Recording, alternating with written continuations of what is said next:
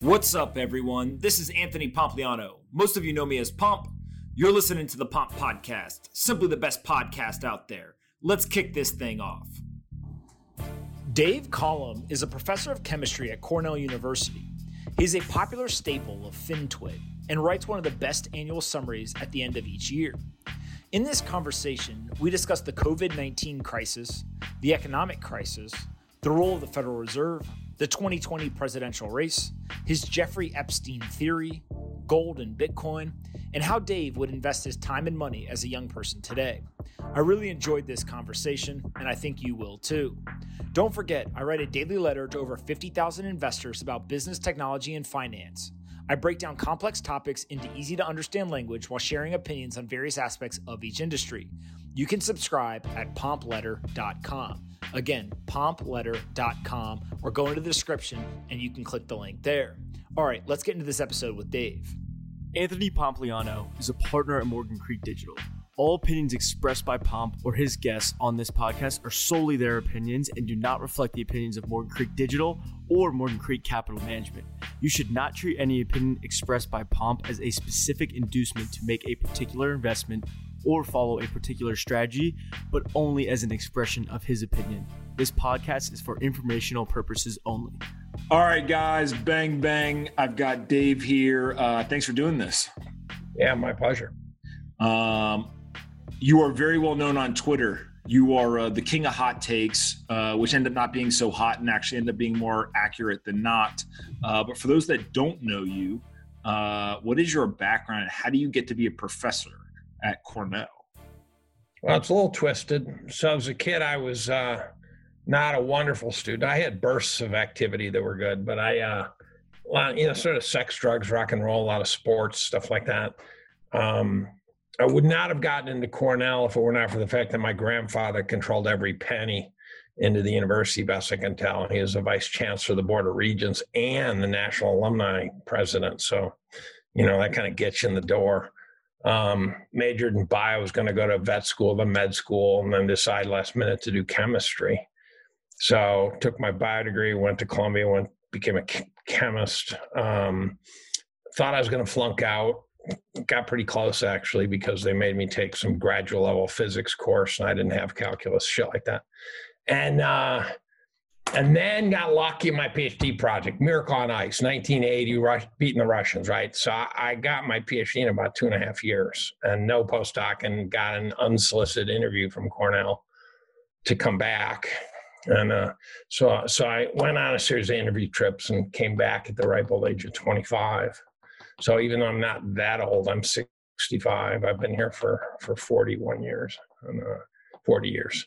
And, um, and, uh, and then, uh, and then, how do I get to it? You and I talk, and that's a, a ridiculous question. Um, somehow, I I started paying attention to markets as an aging boomer, and started to realize that they're more screwed up than I thought they were supposed to be.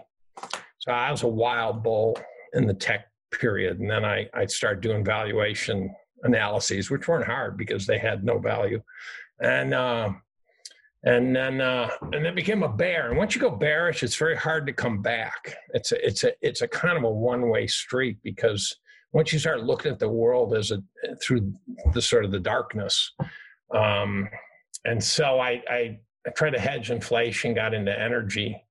Uh, the inflation never showed up. Energy did really well. It eventually took back a chunk of it, but uh, got into gold at you know 290 down to 270 i, I can't even remember what got me into gold.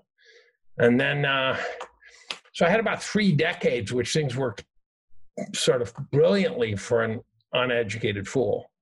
And then uh, and then the last decade i just i've existed in an incomplete disbelief that that it's a rational market. And so i've been on the sidelines. Um, i've done okay but uh, but I didn't catch the wave. I think uh, I really sincerely. Someone asked in, in your question on Twitter, you know, why is he still bearish? I, it, I think the markets have literally been screwed up for ten years, and and I think in in 09 they got they reached about fair value and you go well you know no they were dirt cheap no they'd fallen countless tens of thousands of feet but they weren't cheap i had dinner with um what a, another one of those "How did you get here, Dave?" moments. I had dinner with Mark Spitznagel, and he said, "Yeah, they were cheap. They were below fair value for about a week."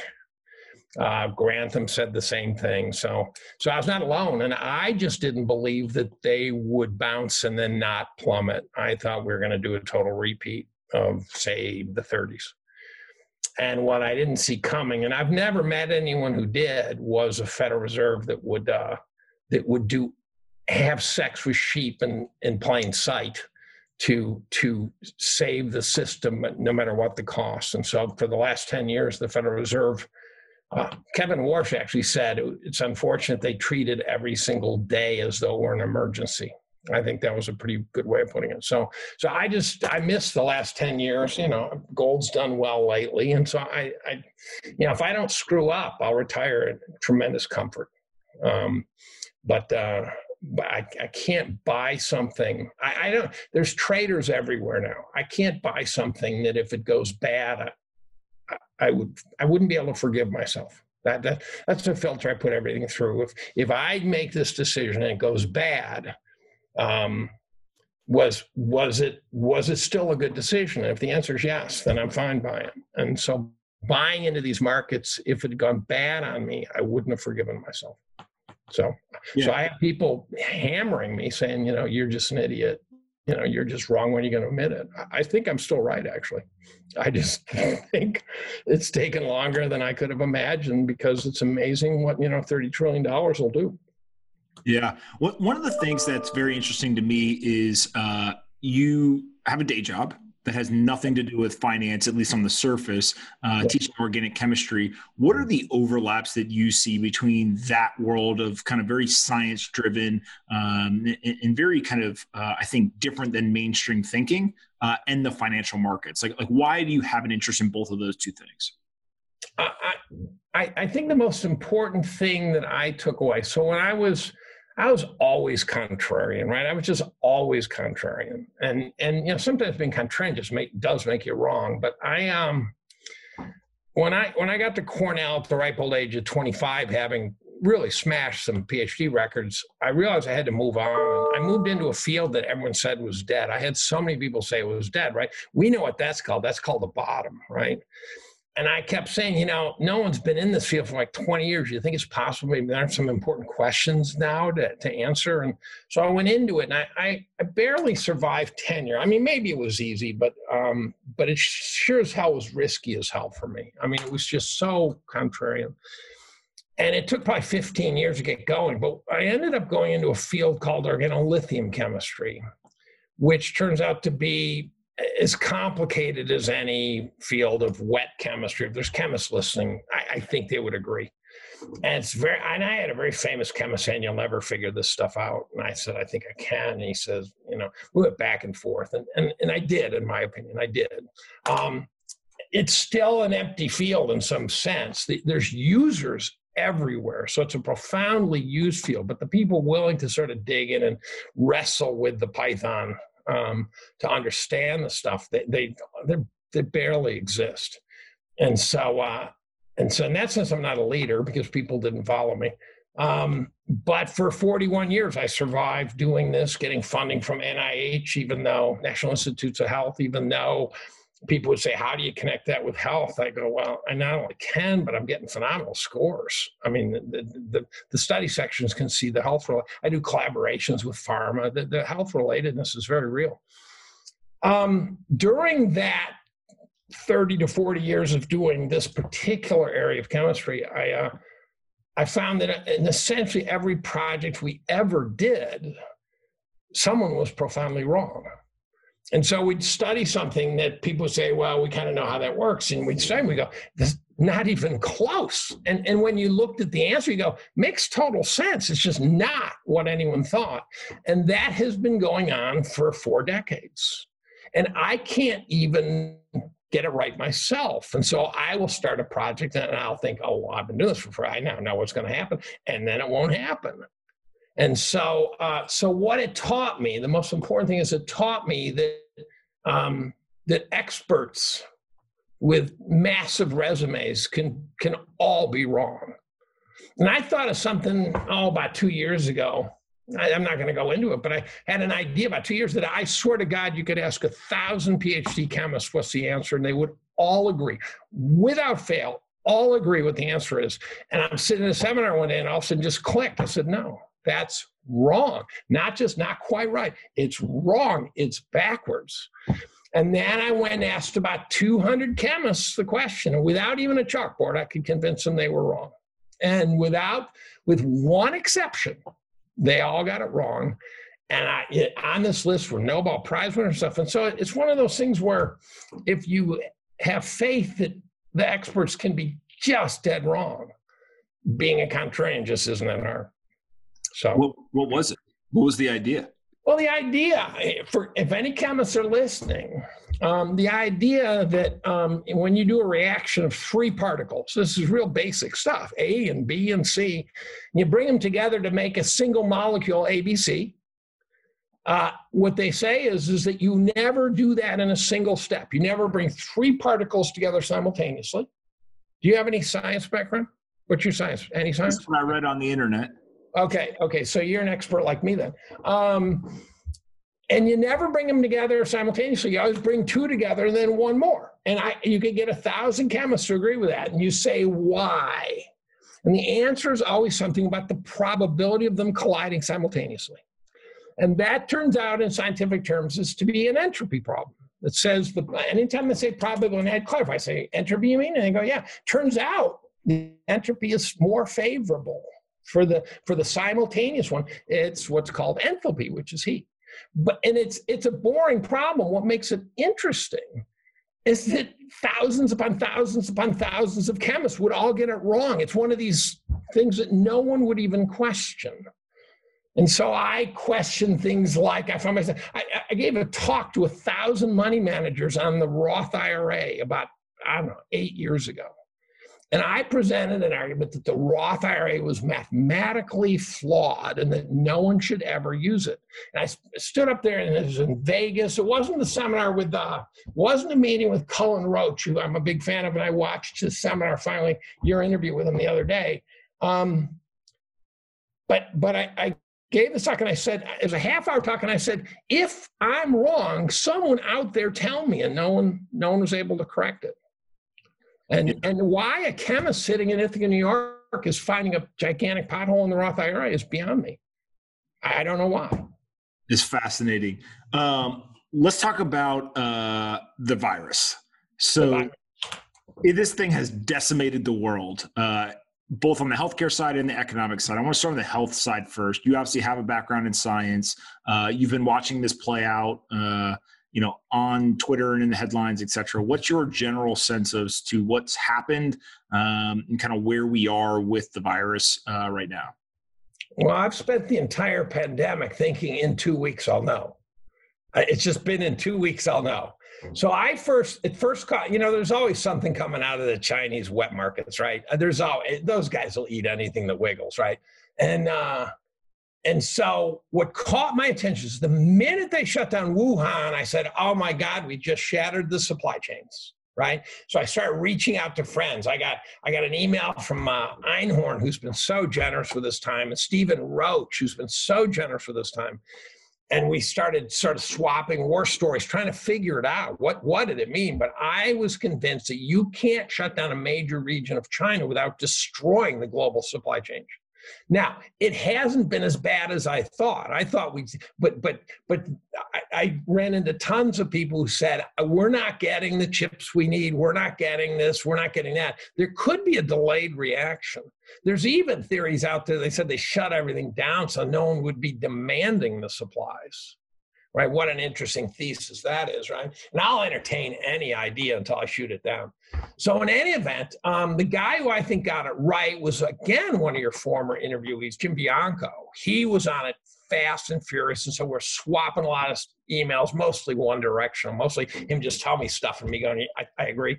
Um, and uh, and I think it's been devastating and it reminds me it's it's like uh, it's like someone put a stick of dynamite in a turkey and blew it up and then someone else came along and said put it back together now right? It doesn't work that way. So i think we destroyed the global economy in a very big way. And i think that the people who think we're just going to reassemble it uh, are just are, are are dreaming. Now I could be wrong, but I, it, it certainly is a strong opinion. Bianco said one day on Twitter, and he got crap for it. He said, you know, ninety percent recovery is a disaster.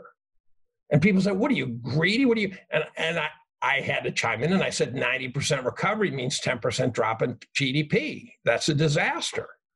And so, uh, and so, yeah. So I think I think we're going to have lots of missing jobs that don't ever come back. You can't run a restaurant at 50% capacity. You can't run a movie theater if everyone has to watch with masks on.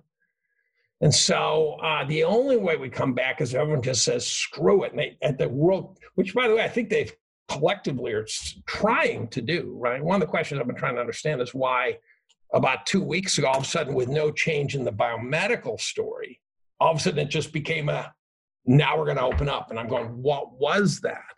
Right? There was no, you know, all clear signal that was put out there. Do you think it had to do with just it literally got warmer in various areas? So, like, literally, it's just springtime hit?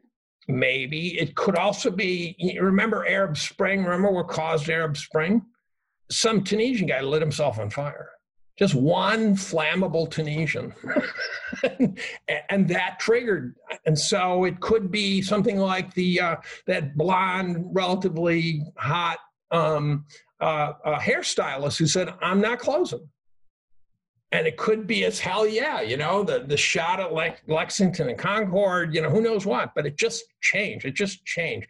And and all of a sudden people stopped wearing masks except in logical places. So you see them at the store but not walking down the street. And so there's just this sea change that occurred. It was it was like people were just ready. There were a lot of people who were critical saying that's really selfish to do that. And i'm going these people don't know how they're going to feed their kids. There's nothing, nothing selfish about that. And so uh, it's really to sit there with a paycheck and criticize people who are who who lit. And we know what was the stat? Something like forty percent of the people couldn't put four hundred dollars together if they had to. Right? Those people now can't can't put fifty cents together.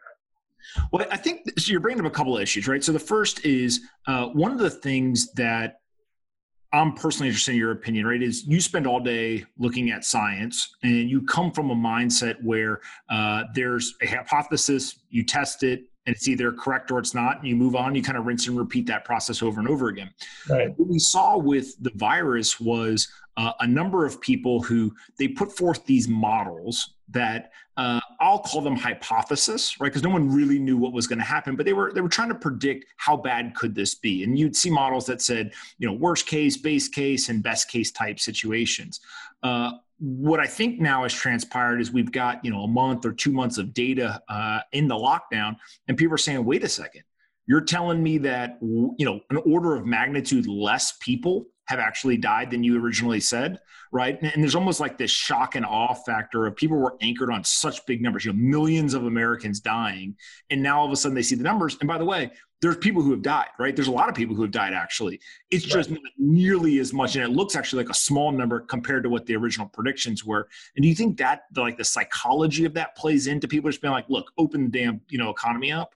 Yeah, you lied to us, I think is another way of putting it. Um, I don't know if this is true yet. So one of the things I, I will be watching for and have been thinking about is, is uh, if the shutdown really did heroic things to stop the spread, well, first and foremost, you're going to have to explain why other regions of the world aren't a killing field right? So we're not, I heard Mexico has three times as many cases, you know, BFD, it's still not a big number and uh, and you know China supposedly also stopped having cases, but everyone said, "Oh, China's just a bunch of liars." You know, we can write them off. And then all of a sudden you go, "But maybe they're not."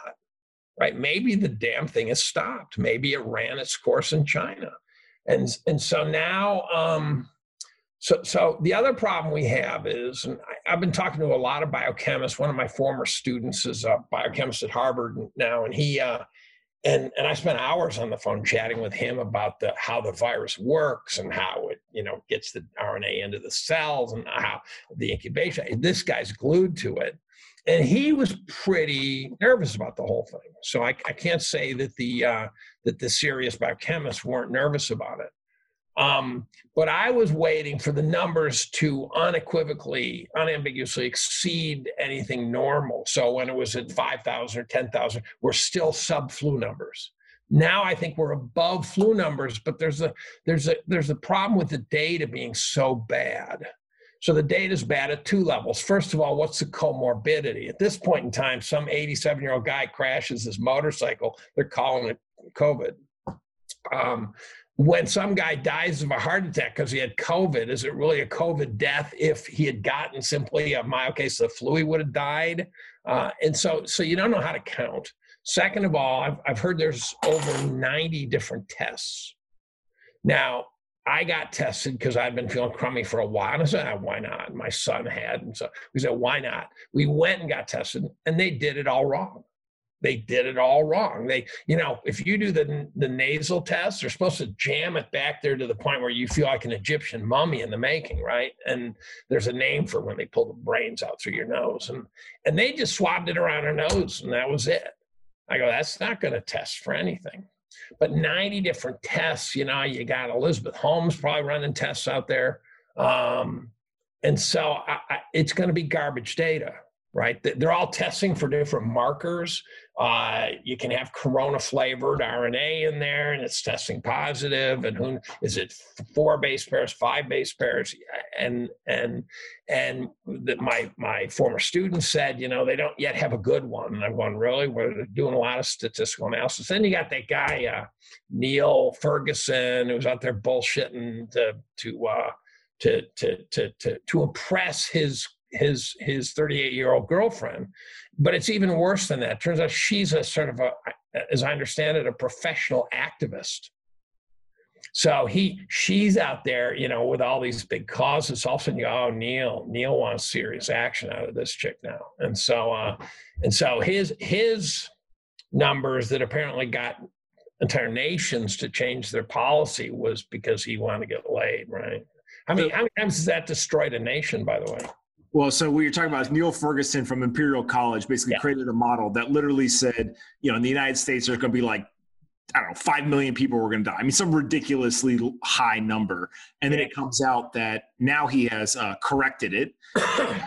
correct the number or, or, the model that now shows lower numbers? But then it came out that he wasn't social distancing. He was uh, basically having an affair with a woman and, and there's all these kind of implications to it but what it ultimately brings us to is this idea of bad data right and so from uh, pretty early on I was uh, in the camp of, hey, this is real, right? I, I, you, will love this. I called my father, who's uh, who's in his 60s, and I said, hey, man, I don't want to have the debate, right?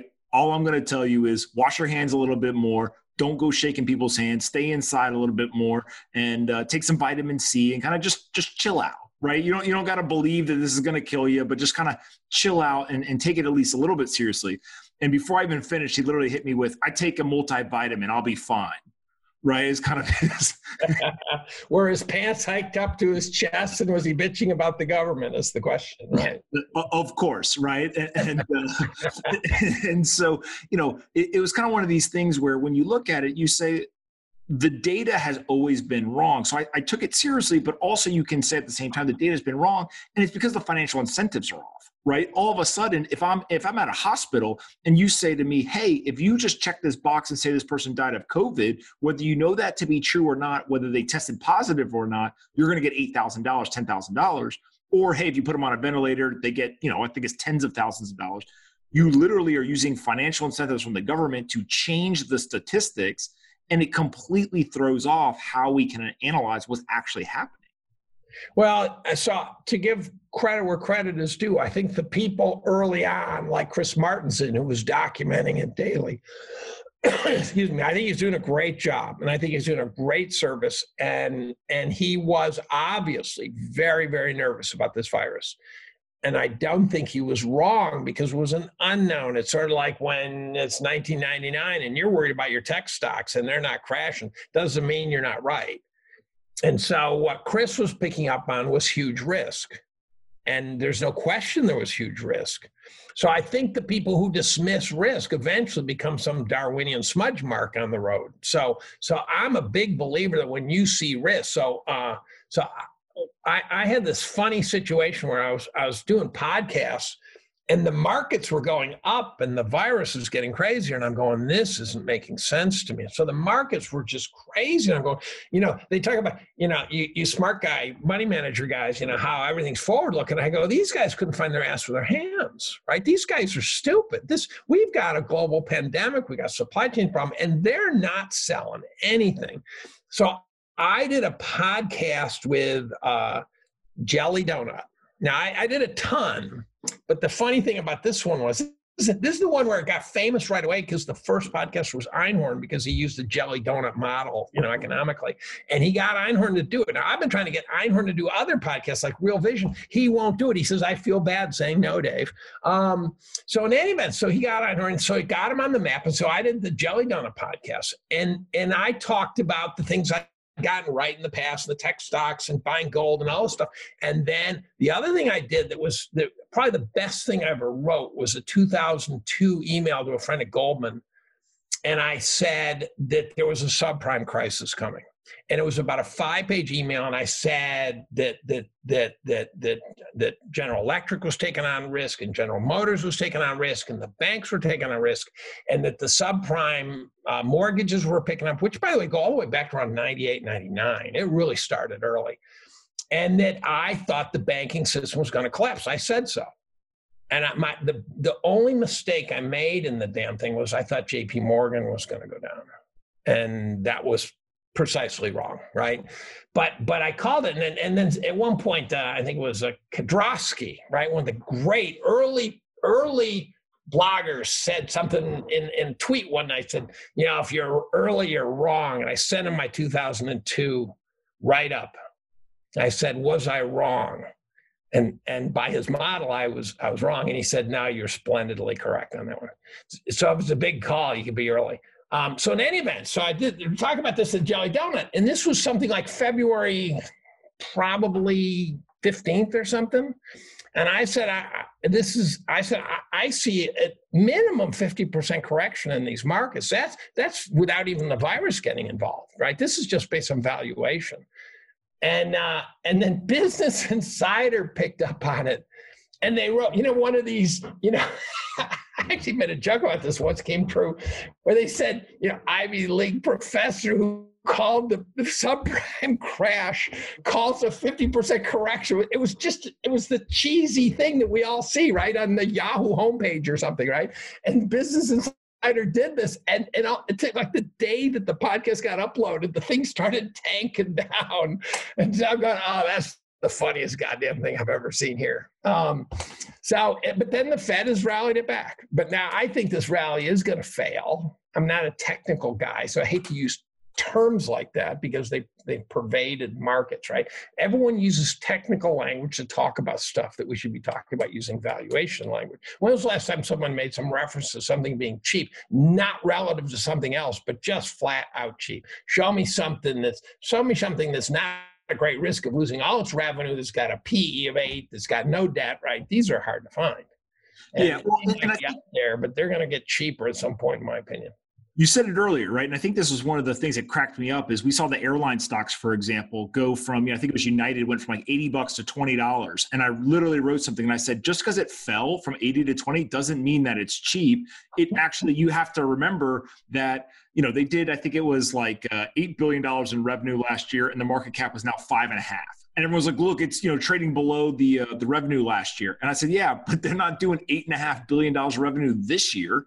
Right this year or the following year or the following year right it's it's just awful i've been writing about share buybacks since i went back and checked i've been writing about share buybacks from at least 2012 and I went back and looked at all the different things I said. I've been railing on them, but this year I went bananas on Twitter because I could see as they were as they were cranking up the burr, right? The burr um, to bail everyone out. I said they're going to bail out the goddamn airlines, and these guys have taken every penny that they have and put it towards these pump and dump buyback schemes, and that's all they are. People uh, return capital to the, the shareholders. They don't do that. They don't return capital to sh- buy up pizza with that capital. Try to do that with that capital, right?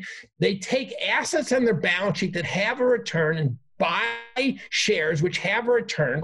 And if you've got if you got a company that, that's got a 10% return and you, you take assets that have a 5% return, it's a good buy. But if your assets are returning five and your company's like the, uh, on the triple Q and you got a you got a PE of, of one, a PE of 100, excuse me, 90 is actually the number. Um, you're returning 1% on your company. You, and so, so share buybacks have turned into a, a, a reach for yield. So by, by Powell and these idiots um, driving yields so low, it, it meant that assets on the balance sheet served no purpose. Back in the 70s and 80s, companies loved assets on the balance sheet because they would they could get fantastic rates right? And so, so Powell, Powell, Greenspan, the whole enchilada, they took out that model. So what it did is a bad incentive.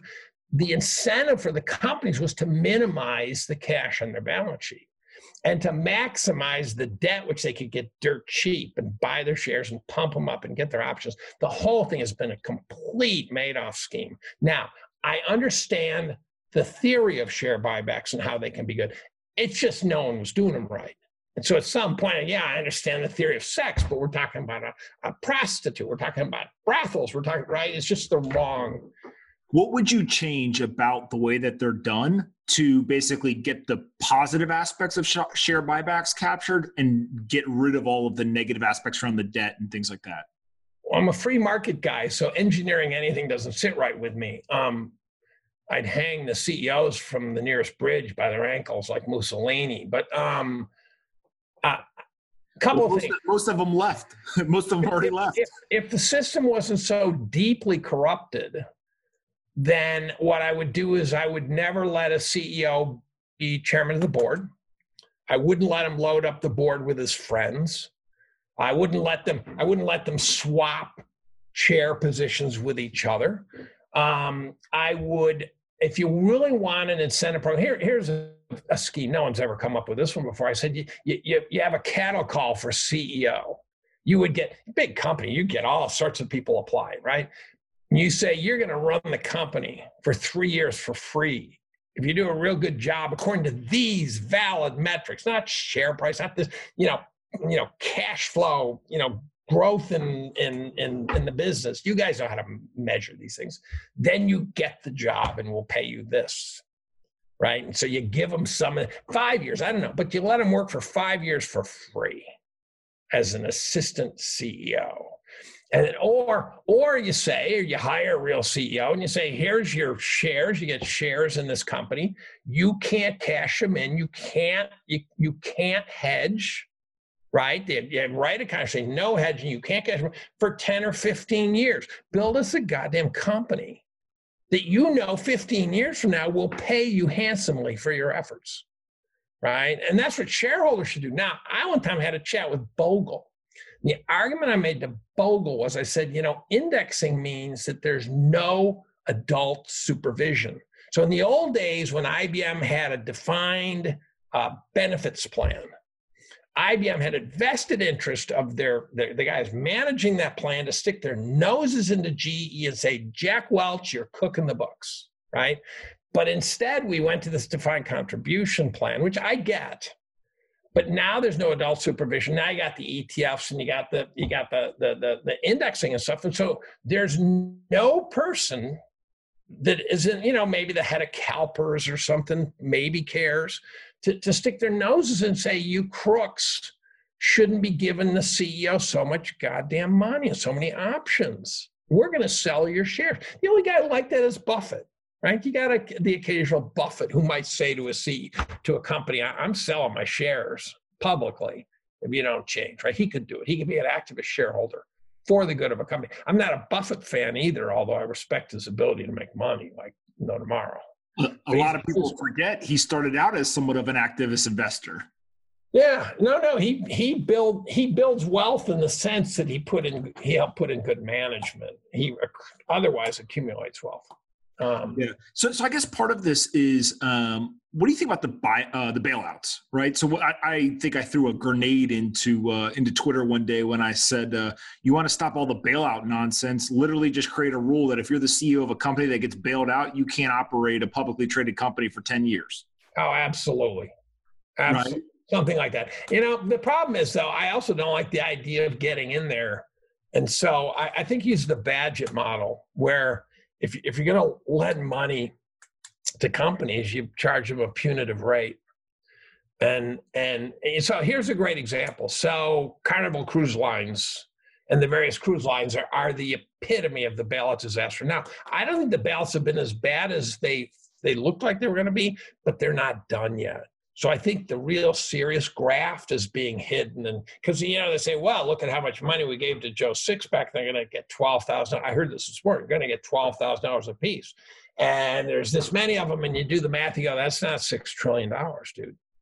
Somewhere out there lurking is a lot of giveaways. So what happened with Carnival? Well, Carnival, uh, besides being a serial buybacker on debt and all the crap they do, um, they're domiciled in the Caymans, and so they don't pay tax. They pay something like 0.8% taxes. When one of their cruise ships hits the rocks, we pay the cost to go yank them off the rocks and save them and stuff. So it's just a disaster. The average pay, supposedly, I haven't documented this, but it seems like a credible source. The average pay, because they're going to the third world and hiring these guys who can barely speak English to, to, to, to work on the ship, the average pay is something like 250 an hour and they have to sign up for you know 14 hour days six day weeks. It's just and if one of them gets sick they drop them at a port and leave them. That's it. So carnival is an insidious program. Now what happened? Well so they obviously they they were going to be excluded from the bailouts. But something happened. So so jpo um, um, announces his bailout program and what what was happening at the time was a bunch of hedge funds had gotten together as a consortium and said, We will lend you money at 15%. Now, these guys are swashbuckling highway robbers too, but that's the going rate, right? That's what happens when you, that's the Bagehot model. Um, and then all of a sudden, what happened is JPO shows up and, and, and all of a sudden they're left at the altar. Now, I don't have a lot of sympathy for the hedgies who are that good, you know, the singers who can really, you know, rape and pillage pretty well.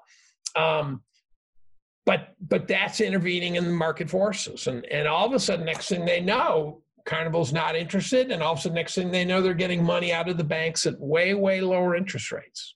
So did they bail out Carnival directly? I, I, I don't know, but certainly the banks all of a sudden found it in their goodwill to give Carnival lots of loans. But I think this is part of the problem, right? And, and a lot of people hear the airlines are going to go bankrupt, right? And they think airlines are going to stop flying. They think that the cruise ships are going to stop. All these companies are going to, you know, basically like literally evaporate. All the jobs go away, et cetera. And and all I continue to hammer on, it sounds like you're in the same bucket here, is there's an equity and a debt market. That market is made when the buyer and the seller in the market agree on price. The problem is that the airlines, the Carnival cruises, all these people think that their company's worth something that it's not, and they're running to the government because the government's the idiot in the room. The government, they, literally, if you look at the airline bailouts, like 66% of the money that they gave in the bailout is a grant. I don't know a single. Let me get my brain around this. You're saying the government's dumb money. I have to think about that. Um, yeah, you know, a great example this, by the way. I, I've been thinking about this one and I realized let's go back to one that really looked like carnage for job loss. That's Arthur Andersen right? So they they get obliterated. But then you sit back and you put your feet up and you ponder and you realize is that the demand for accountants did not drop at all. There were I, I what probably thirty thousand accountants in that facility. I don't know. I'm just guessing. Um, and and and the business that they were doing dissipated other firms and those guys went off and worked at the other firms. And and so uh, my brother was arguing what a criminal thing it was to blow arthur andersen out of the water. And i said they'd committed so many crimes ned you got to do it. You got to blow them out of the water. Now if if carnival gets blown out of the water almost literally um, someone will buy up the ships and run the operation better and quit you know taking on debt to do buybacks and stuff like that. Well, but the thing is just the the investors, right? Your point of somebody was going to give them debt at 15%, and then all of a sudden the government swoops in, right? In all of these different markets. And if you look at, you know, United, Southwest, all these companies, they're literally two thirds of the money that they were given was a grant. The government got nothing in return. Right. That's a giveaway. That and that's a giveaway to people who I would like to hang from the neck until dead. And and that's the problem I'm having with it. Now another rule here. Remember when Greece went down the tubes, right? So, so this drives me crazy. So you, I can remember years ago when Bush was president or something, we sent $30 billion to Brazil to bail out Brazil. And it clicked. You know, I was a total neophyte as opposed to now a fractional neophyte. Um, and I thought, you know, that money's never going to get to Brazil. That's going straight to the banks. And so we're giving Brazil the money, which by the way won't make it, and it'll be given to our banks. And so we're just bailing out the idiots who loan Brazil money, right? Just like you know, in hundred year, you know, Argentinian bonds, right? How how long did that they take to default? What about six months? so um, so these bailouts are always just to bail out the big money, and, and I'm a capitalist, so this is not uh, this is not Bernie Sanders ranting about the big guys. I'm a big fan of the big guys who create wealth. I, we got to have big guys. I want someone who can create incredible wealth. I do get a little nervous about the monopolies. I get they do get big, but usually monopoly is protected by government. So if you find a big monopoly, if you dig under the surface, you'll find that they are using the, the, the machinery of government to maintain their their their vice grip. And so, uh, so in any event, I, I, yeah, I think it's awful that that that that these guys are getting bailed out. And so so Greece, Greece goes down the tubes, right? Greece should have done what Iceland did. So Iceland said, "Screw you, we're not paying. We admit that we let fishermen become bankers." And that wasn't the smartest move. We're not paying. And I remember the European bankers were upset about this. But but it was the right thing to do. They just defaulted. Greece didn't default. Greece handed over all its assets. You go, why? Why would a why would Greece hand over all its assets? And the answer is because one or two or a small handful of key people in Greece who have the authority to make the call got bribed. Now, I don't know if they got bribed, but I'm sitting there and I'm the head of Greece. It's going down the tubes and stuff like that. And someone comes along and says, by the way, some guy from the BIS or something says, you sign off here, we'll give you 10 million in the Cayman or what's that, Monseca Freca, the, the, the, the, the, Panama Papers account. And and you hand over all the goods, you'll come out fine. And we know you're a dirtball, so you'll do it. Or, or we'll whack you if you don't, right? We'll do a Clinton approach. Um, and and and so so they just hand it over right the greek people didn't hand it over the the greek authorities handed it over. When germany attacked czechoslovakia in 1939 the bis got a request from czechoslovakia to transfer all the czech gold to germany. And they did it. The bis said the papers were in order. They did it. They got a lot of guff for it, but they were saying, we are not a political organization. They said, send the gold. We send the gold off to Germany. It went, right? So Greek. that's what they did with the Greeks. They, the, the Greek heads of whatever, the guys in power, um, sent all of Greek's assets to the, the European banks. So, speaking of uh, authorities, what how does this change when you get to bailing out the state and local governments? Like the, they're notoriously oh, bad capital allocators. Oh, that's an awful problem because um, it's always do it for the children, right? Metaphor. Do it for the children. Well, this is do it for the the, the pensioners. The the problem I have with that is is that I I hate the fact that we're bailing out states that acted so recklessly and irresponsibly for so many years. And so eh, my brain kind of cramps over the, the moral hazard problem there because because uh, if there was a way I could get to the people who were reckless, again, off the bridge by their ankles, off they go, right? Mussolini time. But there's no way to get to them. So it's it's that debt has the name, it's called odious debt odious debt is debt that was brought on by uh, uh, by an authority in which it was so odious the way it was done. Usually, it's a head of some sort of government head that it is considered invalid, right? So that the states have a pile of this odious debt, and and the problem is who how do we make the people whole? Now the problem is, again, places like California, they got fire firemen who are getting two hundred thousand a year pensions. I, I I don't feel like I should have to make them whole, right? I don't like that in making them whole. I'm paying a ton of taxes in New York State. I do not need to pay, you know, by proxy Illinois or or California state taxes too to bail them out. And so I, I don't I don't have a good solution there. We screwed up badly there, and I just don't. I, it's it's one of these like you have stage four cancer. What do you do? And the answer is you die. Yeah. So what happens in that scenario, right? Because I think that that is part of of the uh, the analysis is if you let an Illinois, if you let a California just go bankrupt, right? You just say, look, you, you screwed up, you took risk, uh, and now it's time to pay the piper. What happens in that scenario? but who's the you that screwed up right? That that gets back. So so you know there's so many people in illinois who themselves are guilty of nothing. So they screwed up by electing idiots. Well we've all done that. So I, I just don't i don't have a good answer to that. And at the same time i find it so repugnant to also have to bail them. And so uh and so I, no i don't have a good answer i don't mind dissolving a company right? I don't mind saying shareholders, oh, you own those shares. You know, you the guys who who thought Jack Welch was God at GE, they eventually ate it. They eventually got what they deserved because they were they were ignoring the data that was showing that Welch was massaging his earnings quarter after quarter for decades. And and they didn't they they just that that's the risk of being a shareholder, right? It's like owning you know Philip Morris and being shocked when you find out that they get sued for for for causing cancer. Right now, I made a fortune off Philip Morris betting that they wouldn't hurt him, but um, never so mind. If the Fed is going to just print and print and print, and they're going to divert the money to everyone from the airlines to the states to you and I may get bailed out and not even have an excuse for why we got bailed out. God, I wish I'd get bailed out for something.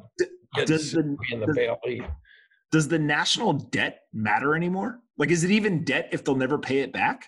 Well, this gets us back to your your conversation with Cullen. Um, uh, I have come to the conclusion people don't understand inflation. I do believe so. When people, uh, Cullen, I, I, I would love to have had a threesome with you guys. I know it sounds weird, but I would have. Um, because uh, there's things I thought I, I, would like to have brought up to him, and he might even watch this and then he can call or something.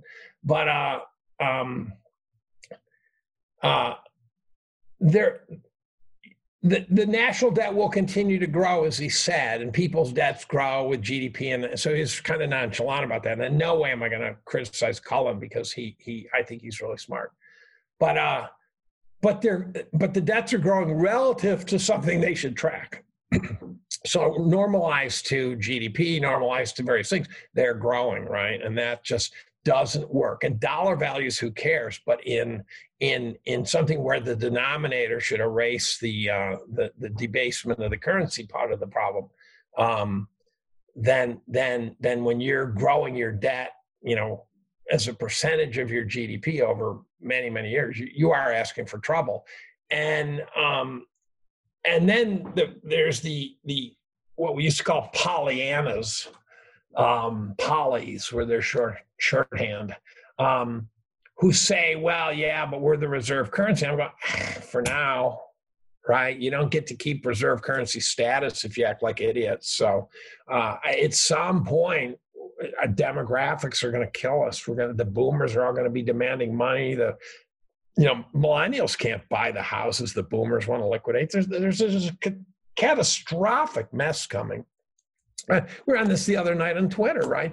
Uh, the average McMansion not only is way over designed for a family, right? Something like 3.8 people per household in a McMansion, but but they're made like crap. They're not solid. I lived in a farmhouse that was solid. And, um, and I happen to own one of these things. It's not made very well, even though it's made out of supposedly good materials. But but but the cost of keeping it up. So I could, in theory, hand my house over to my kids. They couldn't afford to keep it because they couldn't afford my taxes or 25k a year in New York. And it, I think a housing's cheap. If this house was in this house was in San Diego, it would be a 30 million dollar house. I mean, it's just an extraordinary house. Um, and and and I'm replacing windows that are 30 years old and skylights that are 30 years old and roofs and stuff. And and and it's you know it, you it costs a lot of money to own a big house and and and so the millennials, the, the, the next generation doesn't have that kind of money. There are people who do, but the bell curve is not looking very good. There's an awful lot of people who are having trouble really getting their careers going, and and um, employers are not under pressure to pay up big bucks. You know, so you know if you're a surgeon, you're fine. If you're a you know if you're a Wall Street, you're probably fine. Um, yeah. So I, I, don't think the next generation can buy out the previous generation. That's the key. So let's talk a little bit about the Federal Reserve in terms of uh, they're taking all kinds of drastic actions. Uh, as you said earlier, they've pumped stock prices back up, um, and uh, and you don't think that that rally will last. But just how do you think about the actions they've taken, and should they have done something differently, uh, or do they have another option, even though we don't like what they've done? Um, you know, there's a million metaphors out there now, some of which at one point were original. Uh, uh, the Fed's actions have not been particularly good, in my opinion, since Greenspan. Uh, since Greenspan started. So, you know, for Greenspan to bail out the 87 crash, in, in retrospect, I think looks kind of stupid. Like that crash should have been a sort of a, yeah, wake up. You, you can't just pump markets and then and then and and you know did he actually do anything that would save it besides some psychological ploy probably not um and and he pretended to be you know uh, highly conservative, but every time there was a crisis, he jumped in. Um, I don't criticize him for the LTCM bailout bailout because it wasn't him. He he got the players together and said, "You guys got to write some checks." I, again, the friend of Goldman, I said, what's going to stop you guys from screwing up again? And he said, nothing. And uh, so Greenspan um, reached a point where he started to believe his own press agent. He got very narcissistic. He uh, he he really did start to believe he was God, and so uh, uh, so he went out on a high and he engineered it. And we had a lot of room because we we came from a, interest rates of 16% down. He got to ride that wave. He got to ride the greatest bull market bonds in, in the 20th century. And, and that makes him look real good. So then Bernanke takes over, and Bernanke got handed a loser. And, uh, and he's an academic, so he had all these theoretical approaches. Um, to his credit, he he went further outside the box than I think anyone could possibly go outside the box. Uh, I don't think Bernanke's public presentations of what happened in the depression are correct. I don't know whether whether he doesn't understand as I as I understand it, or whether he just is willing to lie. Um, I think it must be the latter. But he blames he blames Fed actions in the 30s that caused the depression, and in my opinion, it was very clearly Fed mistakes in the 20s that caused the depression. It might have been Fed action in the 30s that failed to save the day but you, you, all you need to do you want to you want to know how you want to see the boom bust cycle the best boom bust cycle you ever see. Boot up a plot of the dow from 1900 to 1940 and what you'll see is you'll see the boom bust cycle. It goes up and then it comes down and then it recovers. You can draw a line right through the boom and the bust and it's this beautiful sort of slow methodical dependence. And uh and uh i got to get my phone to stop ringing. Uh, it's one of my um, buddies um, and and so Bernanke claims it was the 30s, it was the 20s. There was all sorts of they they lowered they lowered reserve requirements, they lowered interest rates, they they were trying one of the claims is they're trying to get gold to shove back to England after World War One and stuff like that. But they they blew a gigantic bubble. And it wasn't just an equity bubble. It was a it was a credit bubble. It was a consumer credit bubble. So, uh, so the, the, the depression was a beautiful example of a of a purging of of the excesses of the twenties, the Roaring Twenties. Um, so, Green Bernanke professes not to understand that, in my opinion, um, and same with Friedman for that matter. I, these guys, I, I, think they swill their own Kool Aid, they drink their own piss. Um, and um, is a hero, but I don't view him as so altruistic. I think Volcker recognized what the system needed. So, so all these guys are in charge of making sure the banks are fine. right? That's it. That's it. The banks hold all the money, they make all the money, they create all the money, they run the world. There's there's no alternative model that makes sense to me, right? You can have presidents of countries, they don't care. They will pick the president if they have to, right? As as as who was it said that? Uh Dudley last year said that if we have to, we worry about who's president. Um, but so Volcker recognized that what the system needed was a purge. So when Volcker hiked up the interest rates to to to, to put a lid on inflation expectations, um, and I've had central bankers tell me that that caused inflation, and I've been trying to wrap my brain around that one. Um, but then what happened is he started to bring them back down again, and and and he he started apparently sat the big bankers down and said, "You guys got to behave yourself. We're out of control here." And the bankers didn't listen to him, and so he jammed them back up again. And and and so he had to show the banking system that he was dead serious, and that seemed to break the fever. So then Volcker set the stage for Greenspan to have a party. So then you go past, let me jump back to Bernanke, and, and he gets uh, credit for saving the world. Um, he saved the world from a raging inferno that was the creation of the Fed, in my opinion. So at some point, it's like giving him credit for stop beating his wife. I, I, I don't, it's, you know, the arsonist, fireman, fighter, you know, firefighter combo. Um, it, the, the crack whore who keeps getting crack.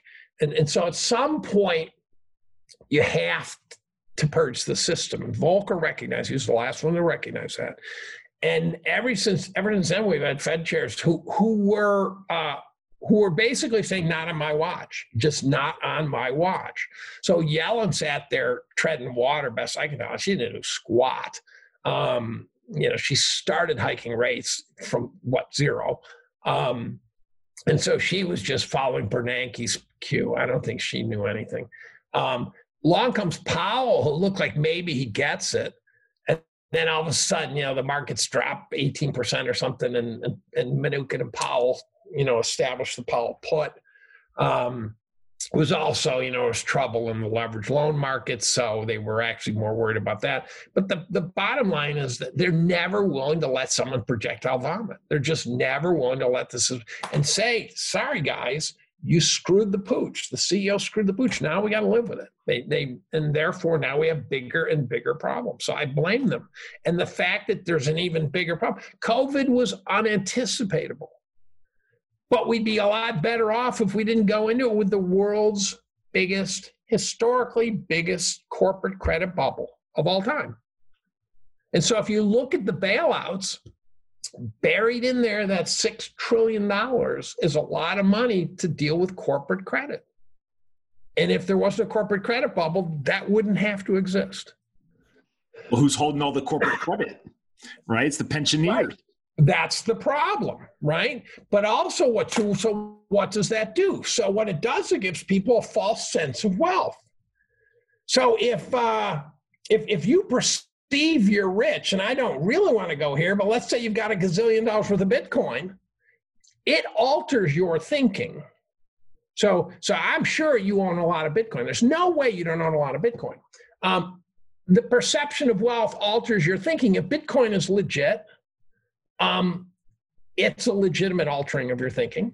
If Bitcoin turns out to be what its detractors think it is, then then you have made personal decisions that were monstrously bad, probably.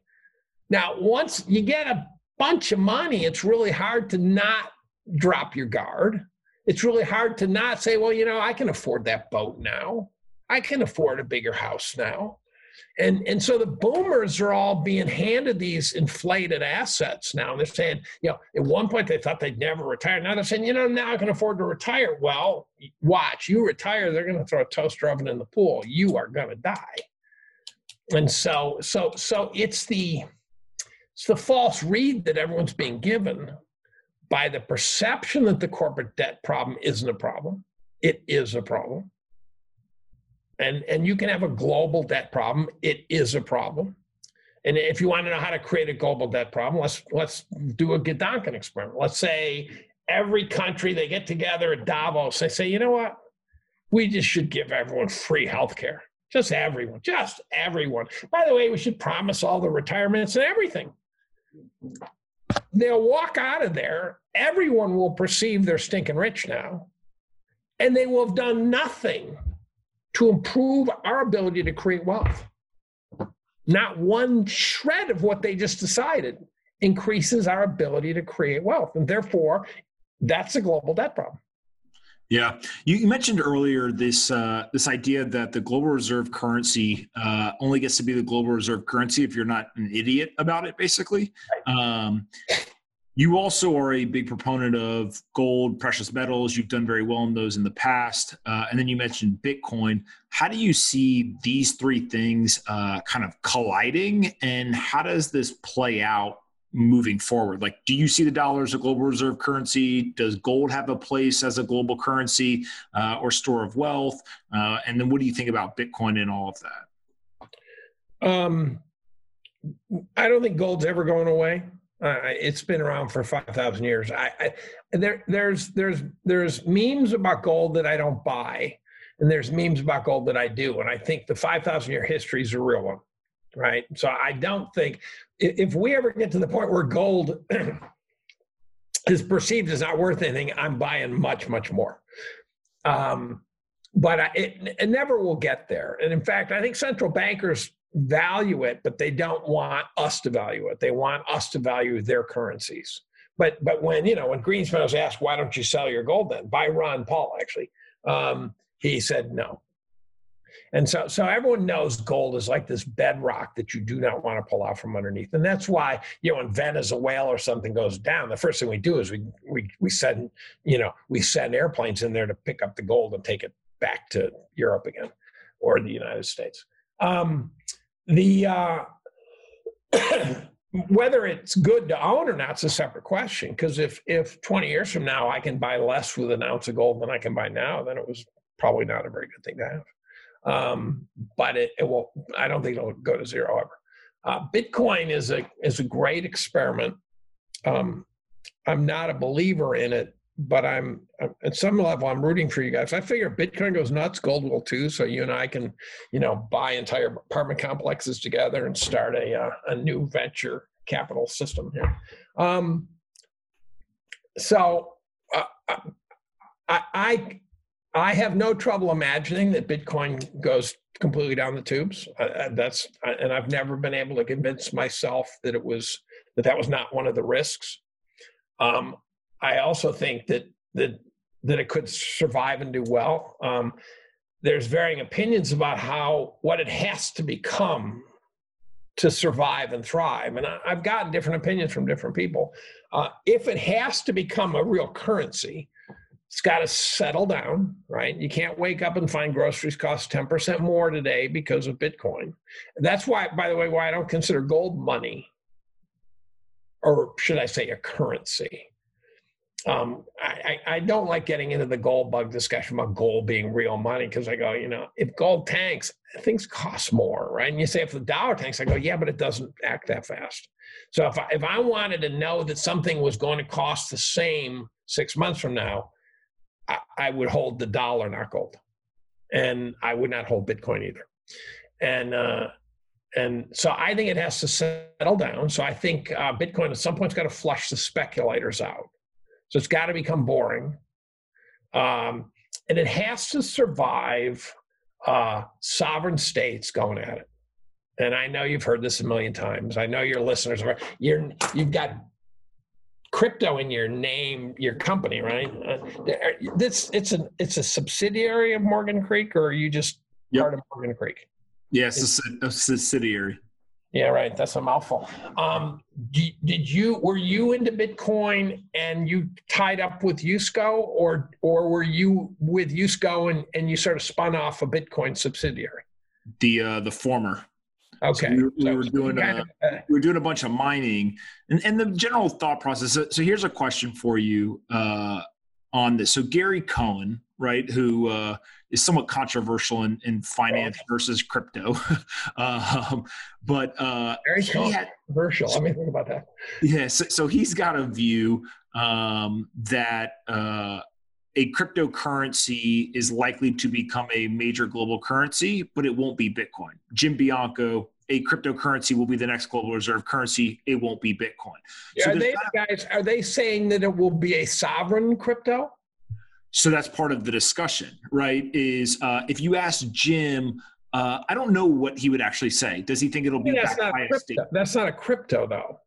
Okay, so right. if you had to pick in the future, is the next global reserve currency backed by a state, whether it's digital or not, or do oh, you think? Fascinating question or do you buy into the argument that there can be separation of state and money and the next global reserve currency will just be a separation whether it's bitcoin or something else? Well i think the separation of, of, of currency and sovereigns will be over the dead bodies of a lot of sovereign leaders and and the bankers and the and since i just made the case before that the guys who make the money and hold the money run the world that you're asking are they going to lose control of the world and that's so you're up against some pretty tough hombres.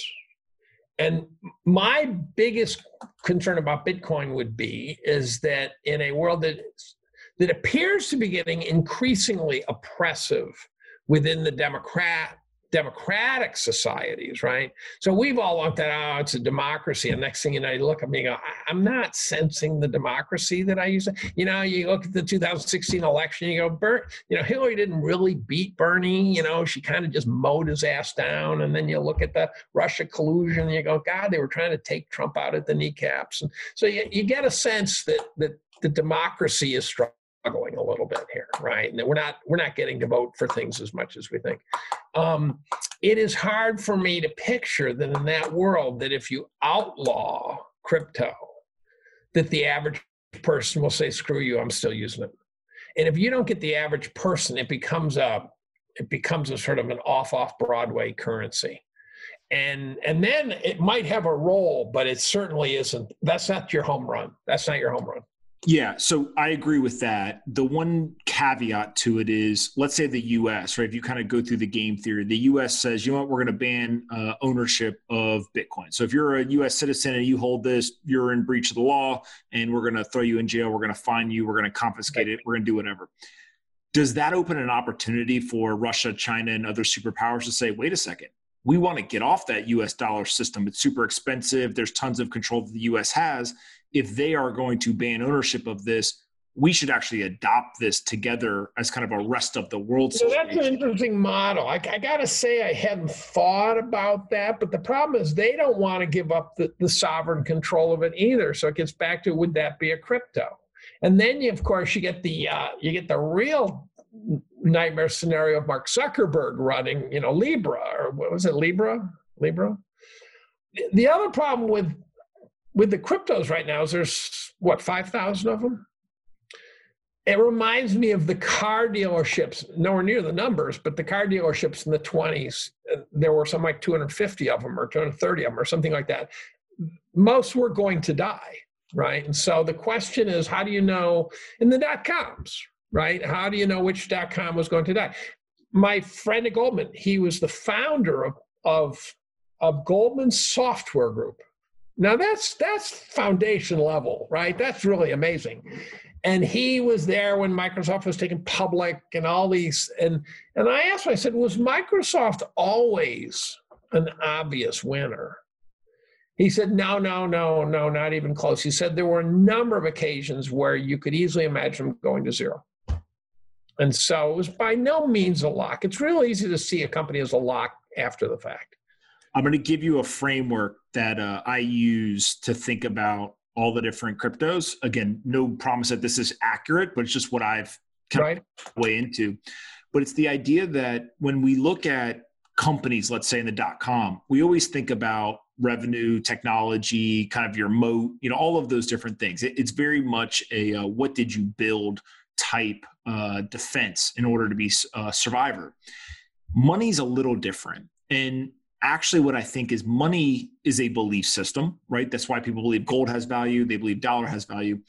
And so in some weird world, I've convinced myself that we get one shot at the separation of state and money. If it doesn't work with Bitcoin, people basically will never believe in the second, third, fourth, fifth. This is like if you're going to shoot at the king, you better kill him. to, to, some degree, right? Because ultimately, what you get is, you know, it's kind of like if you're in Venezuela, right, and all of a sudden your currency fails, and the government shows up and goes, "Oh, just kidding, that one didn't work, but like here's our next one." Like, ah, I'm good, right? We'll, we'll go with the dollar instead, right? Yeah, so, so I don't know. Look, it, it, it's uh, it's fascinating. Um, I probably shouldn't say who it is, but but somebody in the uh, financial media who's very well known said to me, uh, it's the one asset that he could bring ten of the smartest people in finance he knows into a room, ask them what they thought, walk out. When he comes back, five will be on one side of the room, five will be on the other, and they'll literally think the other five are complete idiots. Right. Right. Where I would say they're all probably idiots. So. uh, so I want to talk a little bit about politics real quick. You mentioned uh, Trump and all that kind of stuff. What is your uh, general uh, outlook right now in terms of uh, Biden v. Trump uh, coming up in November? I don't think that's what the pairing will be. I think Biden will be taken out. Who do you think replaces him? Cuomo. I think they're setting up for it now. I think all the data points to that. So, so when when if you looked at Republican primaries over the last number of elections, the uh, the the putative or presumed nominee, you could pick them out in the primaries. And what I noticed is like when Romney was was nominated, all these guys were on stage, and now these are all carefully orchestrated. And all their handlers say no, no unfair to this. They're watching. This is like a face-off in lacrosse, right? How do you keep it from getting dirty? And um, and at the same time, in the Romney was in the middle. That tells you the first hit. Secondly, his suit was slightly different color. And I'm going, there's no way that they let one of the guys have a different color suit. But right there in the middle went black, black, black, black, blue. Right there in the middle. And I go, holy crap, they're drawing your eye right to Romney. And when Bush got nominated, it wasn't even a choice right? And then I saw it again with Jeb. And and and what happened with Jeb though is, is that no one saw Trump coming, and Jeb showed an unbelievable inability to handle Trump. So no one saw the glass jaw. It was going to be a Clinton Bush president run, right? It was really straightforward. And so um so so we're not getting to pick them. I'm not sure I can remember what your question was. Trump, uh, Trump v. Cuomo. Yeah. so so what what are you seeing now? Well, first of all, Biden is not in sight. Trump's, I would say, the the COVID problem has been his biggest challenge because uh, uh, because spontaneous utterances don't work well at all. Um, he's a fighter. He's a brawler. He's a bully and this doesn't lend itself to it. And so I'd say handle it poorly. Then he started to look like he got his legs on the ground for a while. And next thing you know, you know, the media's still able to turn him into an idiot again with, you know, Lysol in the veins and stuff like that. And, and, uh, and I think we're going to find that some of the stuff he said early on is going to look pretty intelligent that he got massacred on, you know, like remdesivir or something, you know, and and him that the media's killing him on taking hydrochloroquine and stuff like that. And I'm going, you know, we might find that's the one. So I, I don't think there's a way of knowing. But um, what we're watching is Biden. Biden should have been beating the tar out of him. There's no chance that if Hillary was running against Trump, that she wouldn't be on every Sunday talk show and her campaign manager on every talk show and her handlers on every talk show and they would be going to them day and day and cnn would be all over it and there is not a sign of biden. He is you know breakfast at bernie's. He's he's sitting propped up like a corpse with his sunglasses on right? And they don't he's not even out there defending his candidacy. And for all i know he's not lost his marbles although it sure looks like he has so I got to figure they're hatching a plan to get him out of there. It could involve bringing was it Tara Reade in. It could involve could involve for all we know the Democrats were releasing all the Biden garble videos, right? And at some point they'll do something like I don't even understand it. We'll call it a brokered convention. I'll pretend like I know what that is, and and they'll there'll be a, a recruit Cuomo because they're not going to Bernie. What, Are they going to go Kamala Harris? Right? They're going to go after Elizabeth Warren. They're nowhere in sight. So there's no evidence of anyone but Cuomo. And he's on every day. And New York could be you know, a killing field. He'd be on every day. And so I think it's Cuomo. He just babbles coherently. And it doesn't freak me because I don't want Bernie as president. I hated Hillary with a passion.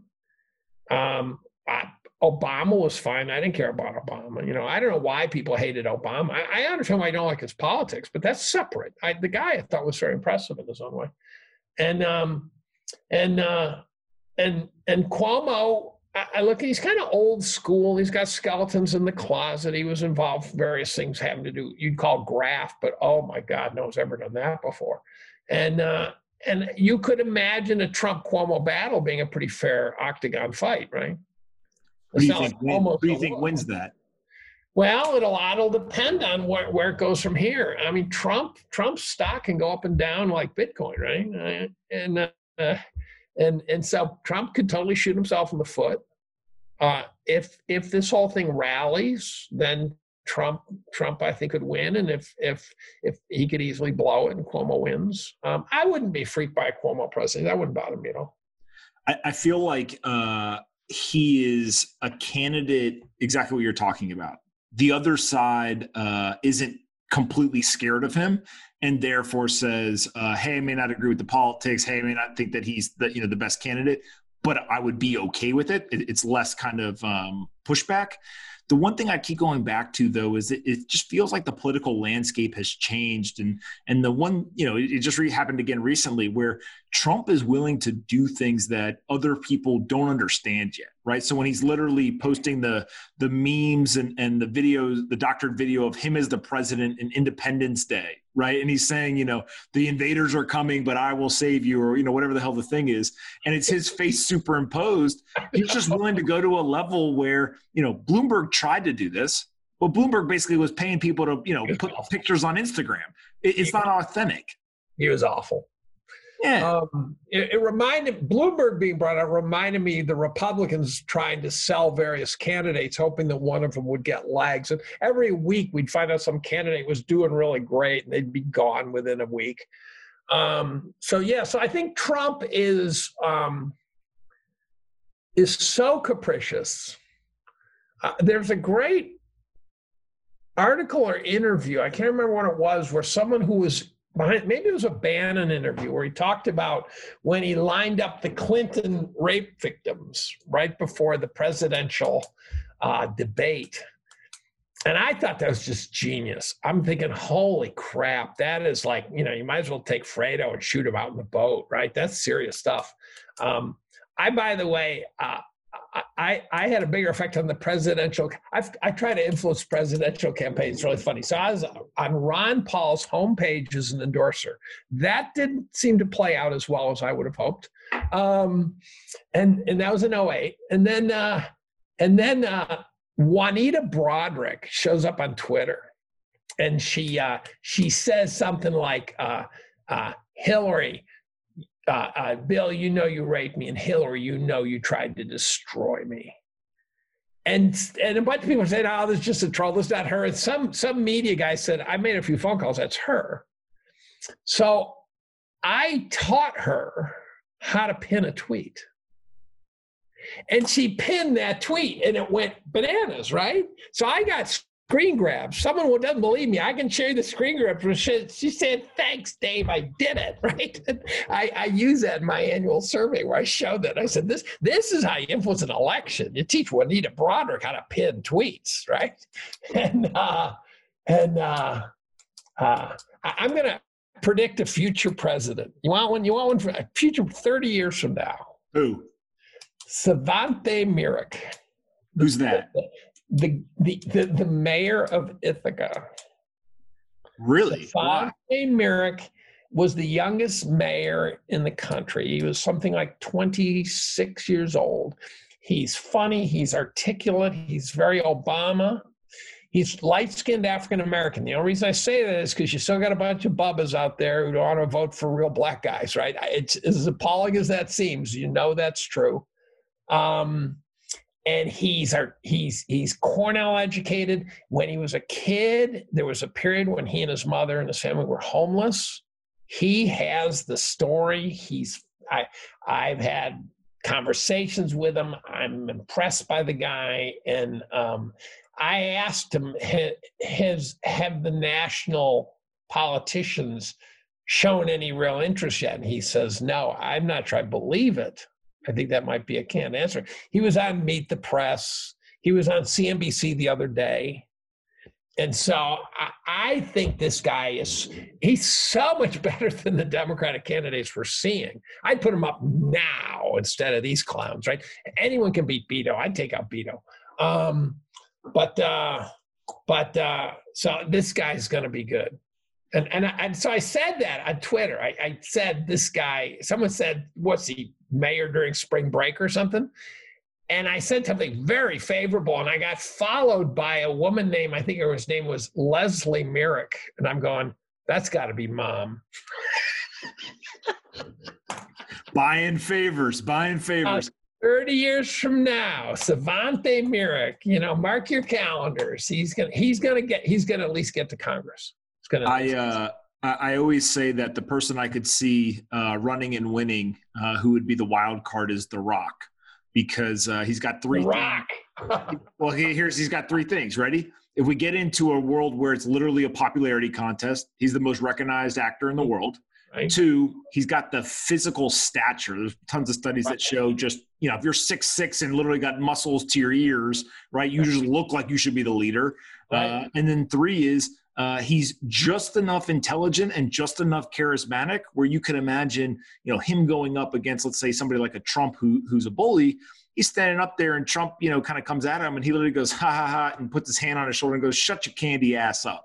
Right? Just just kind of right just, right. just very much can uh, can diffuse those situations which actually you know if you read like a scott adams book about uh, you know how he looked at trump like tr- that's part of trump oh scott adams analyses of trump are phenomenal aren't they you know, yeah. he he tears it right down to the studs when he uh, analyzes Trump, and it, I think it drives Trump haters crazy because he does a wonderful job. Uh, Scott Adams is is amazing. Like he gets, he can get pretty wackadoodle. I mean, he he can really go outside the box. But um, his analysis of Trump and how how how good he is, and, and I think he he I think he said he was a good convincer or, or say he used some word like that, and uh, and he, he described how Trump uses English language to his to his credit. Most people think he can't speak English, and they don't realize they're getting duped.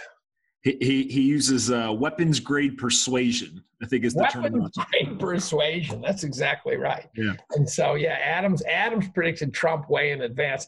I saw Trump coming, so I watched him, and I wrote a, an analysis of the election that worked out really well, in part because I, I, I paid, I gave Trump more credit early on than most people would. So he wasn't just a novelty. So I started watching and, you know, I take all these notes and shit and keep track of links.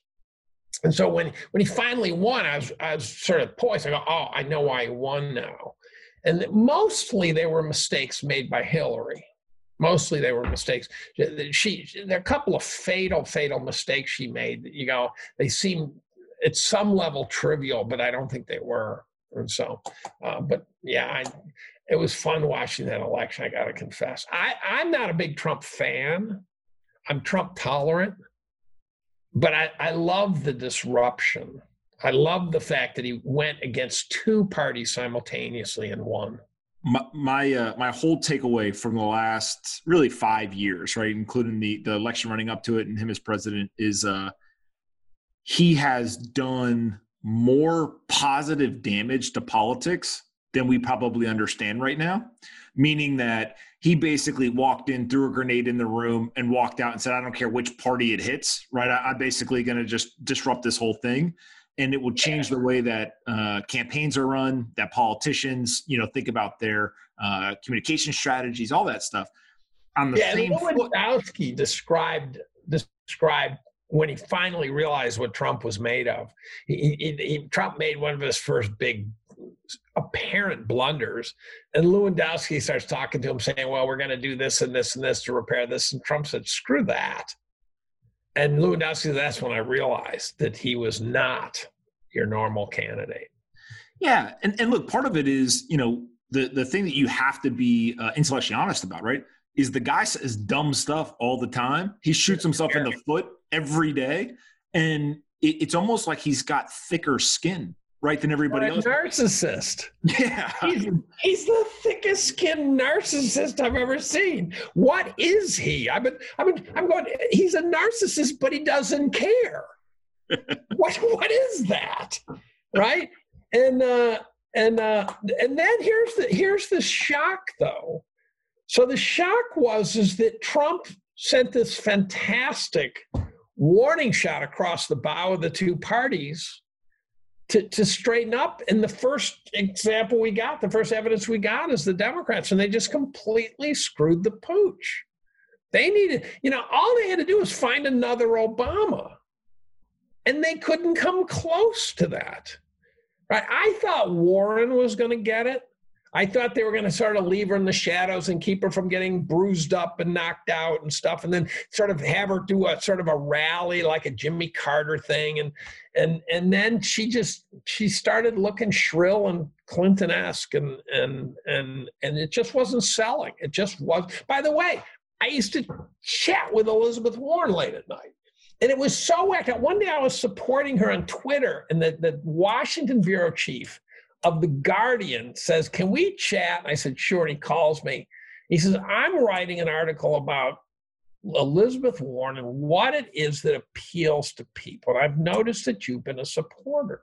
So I so I told the story, but I said, I'm also a supporter of Ron Paul, and it blew his circuit. He wrote an article in The Guardian about my support for Ron Paul and Elizabeth Warren. That is such a wad of bipolarity. You cannot, you cannot, you know, that's holding two ideas that are in conflict in the same head. And I told him, I said, I think they're both honest. I'm not sure that's true now, but uh, I, at the time I thought she was. I thought she was very sincere. And that's better than everyone else. So, speaking of honesty, you mentioned uh, Hillary Clinton, and yeah. uh, um, I listened to your podcast with uh, with Marty Bent, which was uh, fantastic, and you gave your uh, your Jeff Epstein uh, theory. What is the uh, what's the latest uh, thought process on Jeffrey Epstein and, and, that entire situation? Well, it really hasn't changed because it all went away, which is a classic case. The the the, the classic picture was this guy from his name is Burge or something on Twitter. I don't even know who he is, but he's got a popular Twitter feed. And he showed a picture of the the the the the uh, the Ark and Raiders of the Lost Ark being put in the warehouse, right? The hopelessly lost Ark. And he says he says we won't be needing this anymore. and it was the Epstein case, and that's exactly what happened. So I'm still reasonably comfortable with the idea that he's not dead I think the uh, the analysis of the corpse coming out of the building was very good. I think I think the the, the profiles of the guy coming out didn't match didn't match uh, uh, Epstein at all.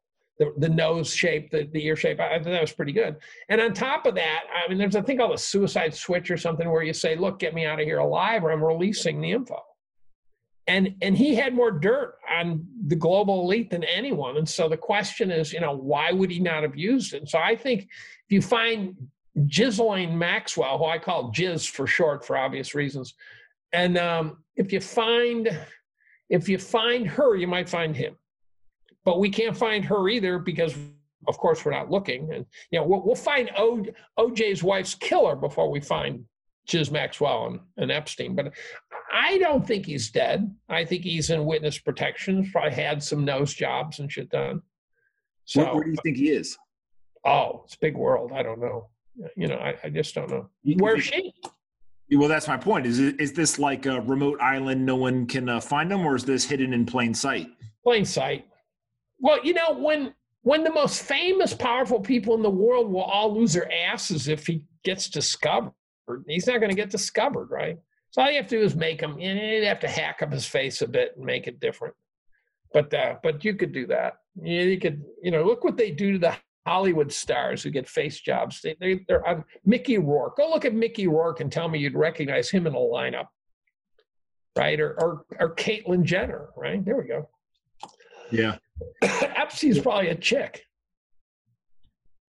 I mean, that's a pretty wild theory. I, I think that uh, I'm just throwing stuff out to explain it. Not, put it this way: item. there, there's more than a zero percent probability that that could be true. Oh, I, I think it's. I, I'm actually rather comfortable with the idea. Um, and they're they're never you know there's none of the other guilty parties have ever been challenged right and and and and so the, the i'm going to read one of the epstein books i was actually the other day thinking about finding one and there what you don't want to do is get one that's a whitewash so I got to find the right one. I can. I, um, I think uh, Whitney Webb's is coming out, but but she's kind of. I really like her, but she's there's kind of a skitsy quality, and so she she tends to throw the puzzle pieces on the table and then and doesn't assemble them all. And I kind of like the fact that she can see the puzzle pieces, but doesn't know how they fit together. But um, yeah, I think the Epstein connectivity was so profound and I have no doubt that he had huge connections with intelligence. That that that story is so easily made. And so he's he's in a safe house or something, or a safe island or whatever. And and you know, whatever happened to the Panama Papers, right? 25,000 accounts in the Caymans. That lasted what, three days? Maybe. These things go away. What happened? Let's free Jon Corzine, right? Where's he? We knew he was a crook speaking of uh, these uh, shining light, maybe on the darkness of the world, uh, Zero Hedge uh, went out on the top, man, right before all. The- right at the top. I mean, right at the top. I, I, continue to to periodically tweet. Don't forget, Zero Hedge would be having a, a literally a field day right now in the last eight weeks. And by the way, their tweets on the COVID are getting are getting these massive warnings on Twitter when someone else posts a link. Someone told me all their links. No, they're not. They're the, they're the COVID links. So it's uh, it's it's some people in authority who want to make sure that alternative views of the COVID virus are not getting out there. These are not wacky ideas. Some of them are remarkably benign, and somehow you put COVID and zero hedge together on the same the same web page, and it, it gets a it gets a warning that says this could have malware, and, all, and it, it has none of that. Zero hedge is way better than the mainstream press. Way better. You got a filter, right? They have they, they have some pretty wacky stuff there, but there's also a lot of stuff that's showing up there that's I think coming from powerful people who are you know ghostwriting the stories and yeah. so I, I, you know, I think I, I rarely see Zero Hedge look dead wrong. Sometimes they seem like they got it a little off, but rarely dead wrong. I um I, I, continue to think that this uh, this whole idea of uh, censoring ideas that don't agree with the institutions is uh, not only one the dumbest idea I've ever heard, but two is a direct attack on science. It's a direct attack on the truth, uh, simply because uh, it just the COVID crisis we've seen the institutions been wrong over and over and over again, and if you can't question what those people are saying, or you can't question other types of uh, thought processes, you, you basically make no progress. Well, and it, so let's take it all the way to the deep state. Um, there, there, it, it appears as though you you can make the, you can go very deep in the COVID crisis to and find theories that you can't refute and there's a, there's a gob of them, right? And so um, some having to do with China, you know, whether it's a bioweapon. To me, whether it's a bioweapon is not that interesting because uh, because we all make bioweapons apparently, and one got out and we blew it, and and I, I think. I think there there's some potentially deep information about what we knew and when we knew it or uh, or a funny meme the other day was something about Biden. I said, "What did he know and when did he forget it?" Um, and so I, I, there's a lot of stuff in the COVID that don't, that don't add up, and, and they're just the math the math doesn't add up. Why was New York a disaster? Why why was LA not? Um, and and and it, it's just not obvious to me. Um, I wouldn't be shocked if the numbers were being way overcounted, way undercounted. I heard Mexico's way undercounting. Um, as you mentioned, hospitals have a tremendous incentive to designate a, a, COVID a patient as a COVID patient. So here's a story for this is true story. This happened to me. My wife. Uh, this is what we've done to the system. This is a great example. Actually, I'm going to write about this one. My wife, about uh, six years, no, no, no, seven or eight years ago, uh, one night uh, did, slipped and did a header in the kitchen, and I woke up to her, you know, started giving a yell out, and I put her to bed. And the next day, uh, the next day, she slept all day, and you go, well, that's kind of a warning. But my wife has tremendous health problems, massive health problems, and so it, it, it was within the noise. The next day she calls, she says, I really ought to go get an x-ray. So it turns out we take, I take her to the hospital. And I said, should I call an ambulance? She said, no, just, let's just drive to the hospital. And uh, we get there and it turns out she had a double fracture in her neck. And I, partway there, I'm going, boy, she is awfully vibration sensitive. This is a problem. So it's not a long drive, but I'm going, this is creepy. And so, uh, and they missed it at first. And, and the doc when she he took the brace off and said, "There's no break. You're fine." And she sat up and she put her hand held her head like with her hand like that, and he put the brace back and came back and said, "You had a double break." Turns out it was a forty percent fatality probability the break she had. Now, really weird. Tangentially, my mother did a header, broke her neck, and died. So they would have been really weird. They would have been stringing me up. Um, so in any event, about two weeks ago, she was gardening and she did this is a funny play on words she did a face plant.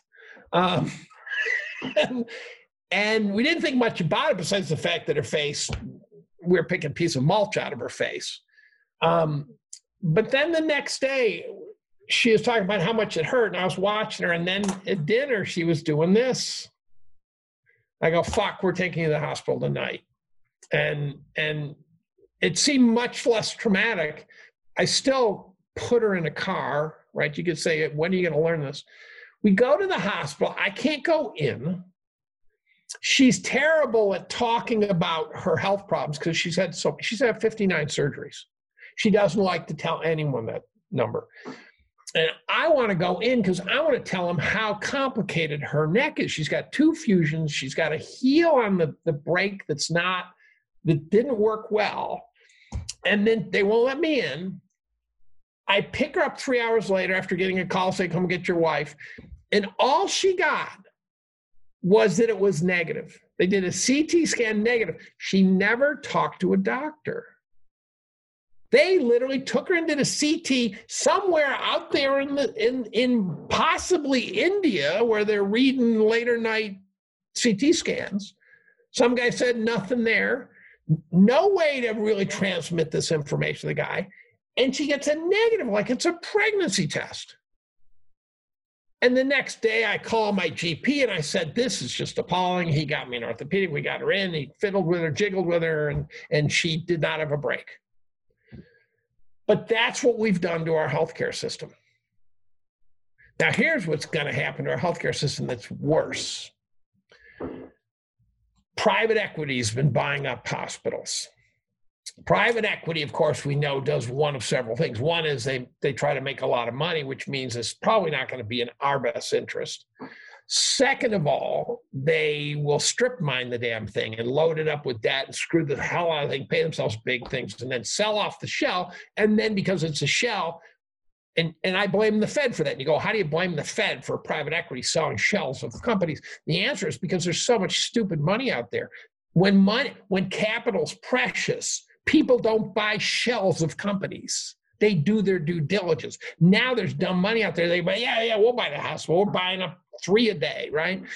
And they'll sell off the shells of the hospitals and then, and now, now what's going on? Well, the hospitals are all going bankrupt because of this COVID thing. So the PE guys are coming up and buy them on, on fire sale prices. Then what we're going to goddamn do is if they don't turn them into a shell and bankrupt them, they're going to milk profits and we're going to get national health care out of this to pay the PE guys. Tell me that's not a nightmare. It's going to happen it's going to happen. And I don't know who I'm going to string up and hang off the goddamn bridge for that one, but I'm going to find someone. If I get liver cancer, there is a list of people who are in a world of pain. Your real job, your uh, day job, is education. Yeah. Uh, how does that change coming out of all this? Oh, so the question is what's going on with colleges? Um, I have been on a bit of a crusade to say we should be graduating half as many people from college as we are currently graduating. Uh, there are majors that should be minors, there are minors that should be courses, and there are courses that should be history. Notice the pun there. Um, you cannot pay a quarter of a million dollars in major in sociology. I, I just, I, if if this podcast gets to our sociology chair, there's going to be a bitch session. I don't care. You cannot. It is a non-extinguishable debt, a quarter of a million dollars to major in sociology. And so, um, and and at the same time, the cost of college is just soaring, although maybe not going forward. Um, and the question is why?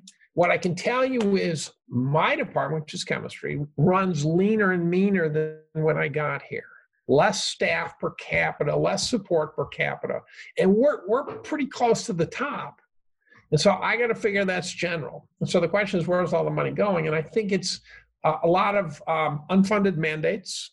So when you're accepting federal dollars, you have to do all sorts of stuff, which includes having deans of diversity, includes having accounting things and all sorts of, you know, all sorts of stuff. And so colleges are just so much more complicated than they used to be. Meanwhile, you know, the, the cost of dorms and stuff are going up because the kids there's a there's a, a, a, an arms race going on. So if if one school's building fancy dorms, that's where all the freshmen are going to go. Uh, there's an arms race that's going to appear in medical school soon. NYU just just declared free tuition, no tuition for all med students from here on out last year. No tuition. Now imagine you're sitting at Columbia as a first year med student, and all of a sudden the headline says NYU has no tuition as of this day, and you're going, I turned down NYU. I can't believe I turned down NYU. So what's the best med school in the country right now? NYU, because it's the only place you go free. And so that's going to keep happening. Then what's going to happen to that? Well, what's going to happen to that? Then society's going to say, okay, now that you're not paying a fortune, you get to work cheaper now. You get, we get to send you places. We get to send you to, you know, Sheboygan where we need more doctors, right? That somehow this could be the beginning of a more socialized, socialized medical care, curiously enough. So I don't know. I don't know where academia is going, but we're we're way too expensive. Um, you should not be studying English literature with a 500 English SAT, and they're out there. Um, my son went to a four-year college, two, a two-year college in the Adirondacks that offered four majors. They were all very pragmatic. It was a great program. Um, he went to a four-year college after that to get a finish a four-year degree. Not a famous place, but uh, he studied event management, and now he works for the CFR. Um, so, so I think college has to be much more pragmatic, and the problem with that is, is there's a lot of majors and stuff out there that aren't pragmatic. Do you think that the way the education is delivered changes? Right, that this is kind of oh, technically speaking. Well, just there's a lot of kids sitting at home right now saying, uh, you know, hey, I'm calling into my Cornell class uh, and I'm paying all this money. One, should I even be in college if uh, if I'm not going in person? And then two is, um, you know, does the cost change if the experience changes to some degree? Well, the experience definitely changes. Um, right now, we've got a problem where things like lab courses are a farce, right? We pretend to teach them, they pretend to learn. That's it. Um, we're laboring over what to do with lab courses if we can't open up. I, I, just don't think you can keep playing the game that a lab course doesn't require going in the lab. Uh, we may de-emphasize laboratory, right? Who says freshman chemists have to go in the lab, right? You could just learn chemistry. Uh, the labs, I remember, stinking pretty badly anyway. So you know, who cares? I'm not sure a big loss there. Um, I do think there's a real social upheaval when people finally figure out that you can do something online. And then the question is, what is the role of elite?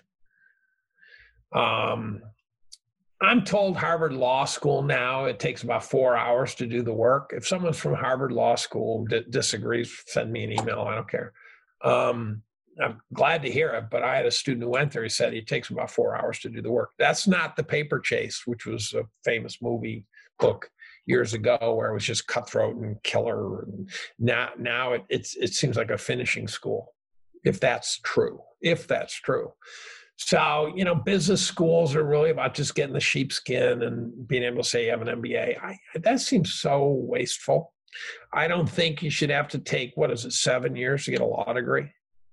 This uh, Frank Abagnale, who was the, the famous imposter, he, he passed the bar without going to college. Um, I think a four year degree that includes a, a major in law that then you take the bar would be fine. There's a, and, but the law schools right now are cash cows, right? That that's where the, the business schools a cash cow. Um, you know, medical schools are cash cows because they have because um, they have clinical treatment facilities, so they're hospitals and med schools. Uh, med school used to be in Ithaca, but we didn't have the bodies to work with. So to, to run a med school, you have to have a lot of indigent people. Yeah. The, the thing that I think is really interesting is um, there's two things at play, right? So one is this COVID thing kind of exposed a lot of shams in society. One of mm-hmm. them immediately becomes, hey, do I have to go in the classroom or can I just watch online? If I can watch online, how does that change my expectation? Uh, I do think there's a lot of value to the social experience, right? Which I think you know some people still yeah. for sure uh, desire and, and, and, seek out. Uh, but the other piece of it is uh, the business of the school, right? And so, you know, one of the things I've said is like, look, a lot of these schools, they've got massive asset management firms, right? I mean, look, these endowments are billions and billions of dollars. And part of what I think people are asking um, is just, does any of that change right does the way that they allocate capital change does the way they invest change does the way that the federal government interacts with the schools who have large endowments change like like what is the impact to the actual business of the school uh, and I don't think people know yet, right? Like I, I well, think. So here's the problem, though, and that is, if if you can find a way that that that huge wealth is distorting the system, then you have a case. But um, for example, I'm sitting in a a building called Olin Hall, created by the Olin family, which Olin Chemical. Next door is Baker Lab, which is George Fisher Baker, who was a J.P. Morgan peer to the extent they exist. Across the hall, across the street is a building built by Seth Klarman. Next door is a building built by uh, John D. Rockefeller. Uh, Bill Gates is down the street. Um, um, Duffield uh, of, of PeopleSoft is at the end of the road. You know, it just they're everywhere. These are all buildings that were built with money that was not tuition money. Now, some of the money actually is tuition money because you often don't get the full donation. In fact, you shockingly smaller amounts now. But um, but in any case, every dollar that one of those rich bastards gives us, like Sandy Weill gave us Weill Hall, um, is money that a kid doesn't have to pay for, and the state doesn't have to pay for, and the taxpayers don't have to pay for. So it's it's like you know the Hughes Foundation. So the question is is is that efficient? Are we squandering money because of that? It's possible, but you know, you know, if you look at a school like MIT right now, they're they're doing amazing things. Stanford's doing some amazing things. Cornell's doing amazing things, different areas, um, and and and so it's not obvious to me that the big endowments are are are, are, to be criticized because Harvard, for example. Um, you get so much aid to go there. Harvard, I heard rumor, um, said they were going to shut down in the fall because the amount of money it costs to teach the undergrads from their cash flow. It's cheaper for them not to teach undergrads. And and so so it's a subsidy for them. Um, and and so I, I think you know, we could get rid of a lot of colleges, replace them with tech schools, various, you know. I, the, the guy who was fixing the elevator a year ago, I was talking to, and he was still uh, an apprentice, but he said after five years, he gets real pay. I said, how much? He said, over a 100 mm. Right? Should you become an elevator repair guy or major in sociology, right? That's the question. Uh, I think a lot of people, the argument of hey, there's a big separation uh, at the higher education level of like the elite schools have a very material, serious impact, and, and kind of the economics there make sense, and, and uh, you can measure uh, what goes in and what comes out. But there's just too many schools, right? Which is a whole other. Well, argument. if the school can't develop an endowment, one could make the argument that that they're putting out students who are not extinguishing the cost of the school right? If a school's product is is educated people if if they're impoverished you know is it was it really worth it? I know there's humanists who are going to go but you have to have humanities. Well harvard has humanities. Cornell has humanities. They are a it's some level kind of a social program that you can afford to have if you are a financially powerful school right? In the olden days, schools just weren't expensive. And so you could actually, and, and by the way, someone who came to Cornell 100 years ago and majored in philosophy and stuff like that, they came from wealthy families. They came from families where you could afford to do that. And so it, it's a very complicated mathematics to understand colleges, but I, I do, we're not wallowing in money. People think the endowment, Harvard, I sat with the the, the, the, the assistant provost of Harvard in the middle of the financial crisis, sitting in my office. And he really got pretty honest with me there. He says, he says, we don't know how we're going to make payroll. And I know Cornell had that problem. And what it is, what people don't understand about the endowments is it's not a big Harvard's endowment's not a big 40 billion pot of money. It's not a 40 billion pile of, of, of equities. It's this exceedingly complex cordoned off piles of things some of which are liquid assets. They might be they might own uh, timberland in siberia right? You can't just liquidate that stuff. But a lot of it's like for example my salary's paid by the endowment. And so they can't just take the money that they would have paid me. So i, I it, it defers the cost of me um, and and and and there's all sorts of activities on campus that are paid by the endowment you know the the lacrosse coaches and endowed coach you know things like that. And and and that pays for that all pays for things that we either could not afford or um or or would have to use tuition dollars to get yeah, your, your point also about um, kind of the trade schools. Uh, I've got a buddy who uh, he started to roll up uh, a bunch of uh, electrician uh, businesses. And right. his idea basically was look, uh, that's a skill that's not going to get automated away by robotics or anything. and actually, it's a, a undesirable uh, skill for most people. So there's not a lot of people who wake up every day and say, I want to be an electrician. Uh, it's a very technical skill. Uh, and so actually his belief is that the supply of electricians will uh, dwindle, but the demand will stay the same or actually go up as, as we build more. Uh, and therefore you will actually kind of have an expanding margin business. Um, and so he's been rolling these things up and, and you look at it and you're like, look, part of the problem is the, the trade schools, right. And, and the lack of them. Uh, and there's just not that many people with those hard technical skills that are needed because uh, everyone either wants to go, uh, you know, kind of be educated in other things or go be a software engineer now, right? That's kind well, of the, the other thing is imagine you take a smart guy and you send him off to one of these trade schools, and in the process, you teach them accounting and business and things like that. But meanwhile, they're also learning the plumbing and the heating and the stuff like that. You take a Harvard smart kid and you put him in a trade school, and that guy's going to come out and, and do stuff.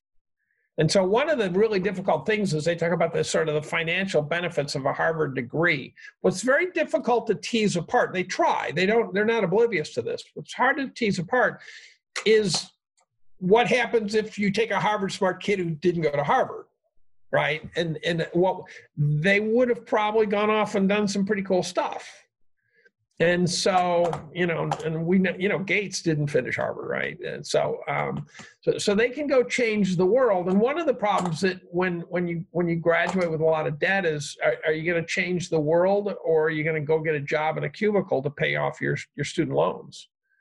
And how many of those guys like if gates had come from a poor family let's say and he went to harvard he built up student debt uh, how many of those guys would you have to divert from starting the next Microsoft or the next PeopleSoft or whatever, and instead send them to a cubicle to maybe become CEO of a company we couldn't give a damn about?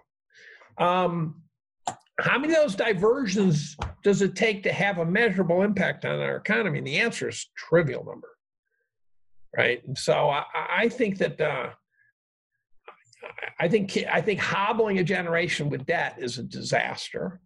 I think giving free college is a disaster because I can also see kids squandering opportunity.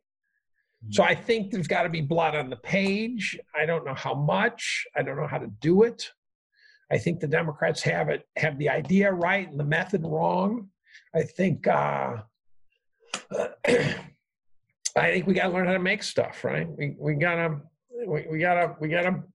I think what Trump had dead right is had right the whole way is to to sort of bring manufacturing back to the U.S. To, to, to quit outsourcing because when you pay other people to make the stuff, the cash flows that direction. We just can't keep doing that. Ask someone like Kyle Bass, he would say that too. He hates Trump, but he would say that's correct. So I uh, I uh, did a conversation with Kyle, and uh, he didn't hold back at all, for sure. no, he he he does not hold back. He's been actually a nice resource too, because when I ask him a question, he doesn't he doesn't hold back. yeah, for sure. That I really enjoyed the conversation. It, it was fantastic. Uh, I got four about what's going on in China and the COVID. Is that what you talked about, or was it earlier than that? This was earlier than that, and uh, and he he was still. Uh, this is around the Hong Kong protest and and all of that. He's been pretty bearish on China. Yeah. Uh, I've got four questions for you to finish up. Two of them came from uh, the audience that I thought were really good, and then two I ask everybody. Uh, the first one from the audience was: If you were in your early 20s, what would you invest your time and money in right now? I saw this on Twitter. I went through all the answers on Twitter. Whoever asked that question was a good one. Um, first and foremost, I tell young guys to not worry about the shit that I worry about. That it it it, it, it going down that rabbit hole is it's in your 20s is not the time to do it. It's it's leave it to the old guys to bitch about the government. Um, and and there's also a question: what do you invest in? And and it's a little more ambiguous to me because what I try to do is I say, look, open up a 60-40. The no one no one has the cajones to balance a portfolio by selling the winners and buying the losers. So what I them to do is I said, look at the end of each year, look at how lopsided it has gotten, and switch your allocation over. And and and so you don't sell anything; you just move your. If if bonds are light, go with bonds, right? And um, and and then uh, and then the problem is is one time I was in the middle of a podcast. I said, you know, someone who can do this, you know, send it to me. What would happen if you started buying the Nikkei in 1989? If you started. Now, if you're a 55 year old businessman and you're in the Nikkei in 89, you went to your grave without getting even, right? You were in a world of trouble. And that's what the modern day investors don't seem to see. I, I think that's where Hussman's dead, right? We are in so much risk right now. But what happens if you bought the Nikkei starting in 1989, You just bought it all the way down and back up? It took you 22 years to break even. That's a long time. So I'm a little torn with the idea of just just start averaging it and don't worry about it. I would say if you can find a good financial advisor, and, and they're rare because they all think they're good. Um, I've got some sights on a few for when when I finally turn out to be right. You know, the blind nut finds the squirrel occasionally. Um, and again, Eric Cinnamon was going to get is going to get some of my money. Um, there's a group called Manning and Napier that's going to get some more. Um, but um, I really would rather not handle my own money. But I reached a point where I said I can't turn this over to the to the street. I, can't do it when people ask me about uh, evaluating financial advisors, I tell them, look, the first question that I would ask a financial advisor, just show me your personal returns for the last five years. Right? right. What are you What are you personally doing? Because that's going to tell me everything I need to know. Because you're not going to look after my money any better than you're looking after your own. Well, I wouldn't have hesitate to give Yusko some money, for example. I think he's been really good. Um, I want to see the returns of someone through the boom because uh, I called Harvard's problem because uh, during the boom, Harvard was clearly getting hedge fund returns. And I said, when this thing goes to hell, they're going to get hedge fund returns too. And so I want to see a person who, during the wild and crazy euphorias, uh, underachieved. I, I, I don't I just don't think there's many traders out there. And you know, Taleb would say, look, in a Gaussian curve of 10,000 traders, there's got to be some winners. So don't be deceived. Fooled by randomness. Um, and uh, and so I, I I like to see I like to see guys who have muted returns, which is why Madoff was so criminal. Because Madoff played into precisely the kind of thinking that you should be you should have you say, I just want someone that gives me solid, steady returns. And that's what he gave. That's why Madoff, yeah, it was a get rich scheme. Yeah, you know, by me, these guys, they, they got what they deserve. But Madoff's clients just wanted steady returns. And that's exactly what he gave them. I mean, look, it's Howard Marks, right? It's it's Howard Marks is, is a, got a head on his shoulders, yeah. Hmm. And, and and and I forget exactly the quote, but basically his whole theory is: look, I never want to be uh, the best return right in the year because that means I took so much risk that if I was wrong, I would have been in the bottom of the returns. Right. I kind of want to just be above average year after year after year, and I'll end up in the top 5% of all uh, asset managers over a long period of time. If you said you got to take all your money and do something with it, I'd probably just buy Berkshire. Even today, after it hasn't been. Yeah, I'll tell you why. Because I got to figure that they're so loaded down with goddamn companies that are stable companies I've never really looked at them carefully, but um, they they do call out the herd occasionally. They dumped a bunch of the airlines, for example. Uh, Buffett could die, and as we talked kind of about earlier, I, the companies that he bought still exist. And I got to figure that that even though they had a disastrous attempt to find an heir apparent about five years ago, where the guy committed some fraudulent shit and got fired, um, I got to figure there's people in the queue there who know how Buffett thinks and knows how to do it. I, I, I think the next bull market, which is going to come after the next bear market, um, I think we're just, I think this rally is so fake. Um, at some point, there will be bargains. And I think that you will have to buy equities that pay you to hold them not pay you because of some promise of the future. I think you want to buy some company while avoiding dividend traps pays you dividends. I think you want to be able to say, look, this company, no debt, steady business, 5% dividend, I'll take it. Yeah, it's it's possible for sure. The second question was uh, what mistakes you've made in your life that taught you the most? Oh, you know, that's that was another great one. Um, I don't know how to define a mistake. And the, the reason is, and I said this before, I send everything through a filter. And I've done this for most of my life where I say, if this goes very, very badly, will I forgive myself? And that keeps me out of Bitcoin, for example. And when people say, oh, just buy a little, I go, well, then it'll just do jack shit for my return too. So I, you know, the idea of owning three percent gold as insurance policy, I go, yeah, yeah, buy yourself a five thousand dollar insurance policy. See, see how your wife does on that one.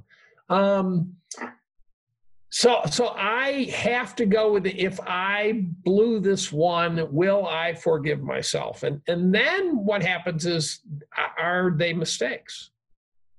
Right? I, I'm not sure you call it a mistake. So investing wise, I, I, I fought the Fed and I think it was a legitimate thing to do, but I totally misunderstood the utter insanity that they would inflict upon us. And and so um, and I'm not going to stop fighting them now because I think they've got us hanging off a precipice. But I I, it's, I paid a price for fighting the Fed. And Tepper tried to tell me. Tepper said, you know, uh, I'm buying what the Fed's buying, but um, Tepper has skills I don't have. Druckenmiller has skills I don't have. So if you try to imitate those guys, you're to be you're to be the the, the the the smudge mark. You're to be the loser. And they go, oh yeah, by the way, we liquidated that. Um, and so what what are the mistakes I've made? Um, I really have so few regrets. And I've tried to think about that. I've tried to think about what my life's big disappointment was and it's so hard to identify one. And it's not that I didn't blow something. I can rewrite history. Um, and, you know, I played lacrosse in high school, and I compared myself to peers on the team, and uh, one southpaw attackman was clearly better than me. A guy older than that was better than both of us, in my opinion. Um, a defenseman used to beat the shit out of me every day, and and I was a gymnast too. So I was a small lacrosse player and a gymnast. I just liked gymnastics better, so I went to gymnastics. I grew to six feet. Bad idea. Um, found out later that the that the guy who was the southpaw was a three-time first-team All-American in college the guy who was way better than him never played college ball, so we'll never know what he was. But he was he would have been a legend. And the, the defenseman played. Uh, he was a long snapper for the Cowboys for 12 years. And so I, I I made the mistake of a relative comparison. I said, well, this is not my sport. These guys are clearly. And there was another defenseman I had I had no trouble with. He went to Georgetown and played right. I, so I, I made a mistake of using a relative calibration that was wrong. But but I liked gymnastics better. I liked it better than lacrosse. I wanted to do gymnastics 12 months a year, and so I did it. Um, is that I can look back and say I should have trained this. I wish I'd gone to cross-handed putting. You know, I mean, there, there's these are big life's big disappointments. Um, You've lived a good life. I don't think you can call those uh, disappointments. Yeah, and it's it's a world according to Dave, right? Uh, it's it's it, it's such a weird and twisted route, and and when I when I sort of go through a biography, um, I go, God, that's so goddamn entertaining in some ways. So I I just I don't have remorse. My, my mother was a serious alcoholic, like passed out cold noon alcoholic, quart of gin alcoholic, right? I don't think it hurt me. I don't think it hurt my brother. We became very independent, and and, and my dad held everything together well. And so it, you know, I, I, I guess I'm probably a little more sensitive to alcohol consumption, but I, I don't know. I, you know, if you had asked my brother and I when we were in high school, you know, what would happen if your dad died, right? I think we both would say we'd be fine we, we, he was financially stable. We knew there'd be money. We also knew we didn't need my mother. I mean, she she had her. We, we loved her. She she was a victim of this horrid disease, um, and she all, she always loved us. There was never a doubt about that. So there was just no scarring. Um, I once told someone I had to be scarred, and so I read a book, Adult Children of Alcoholics. I was like 1.5 for 21 on the checklist the checklist, you know, can't finish a task, you know, a lot of failures. And I'm going, no, no, no. And the, the ones I came out at 1.5 was like overachieving things. Yeah, okay, but maybe I'm just an overachiever, right? Maybe I just like to achieve that. That does happen, you loons, right? Um, so I don't control that. And I don't, it doesn't, I don't think about having a tough childhood or anything. I, I don't, it just, you know, in some sense, the independence was great. Mom's passed out. We can go get shit faced ourselves, right? We can go get stoned. We can go, you know, do things. We can go, you know, get in trouble. I was hitchhiking at 12. Um, my mother would say, you know, I, when she had a license, I'd say, "Can I have a ride?" She'd say, "You got a thumb, don't you? We'd hitchhike." And and those were great days. Those were phenomenal days. And you know, we play sports every day after school and, and it was just i have such fond memories of childhood. College was phenomenal. I worked my ass off but um and uh you know do, done this job for 41 years without losing federal support. That's that's uh, any chemist will tell you that that you know that's that's that's that's like madonna right? You know that's like still cutting albums at 60 and uh and uh now, I, I haven't been able to think of a big mistake that that that I really had to learn from. If the only thing you could think of is that you fought the Fed, you're in good company. what uh what's the most important book that you've ever read? Oh, Jesus. Uh, the most important book? Well, since I'm an atheist, I can't say the Bible. Um, the most important book I've ever read, uh, there's kind of a genre that I like. I like the neuropsych. I, I like history. Um, it's the most important book. I finished one recently. I'm, I'm getting a little putty headed in my old age. I finished one.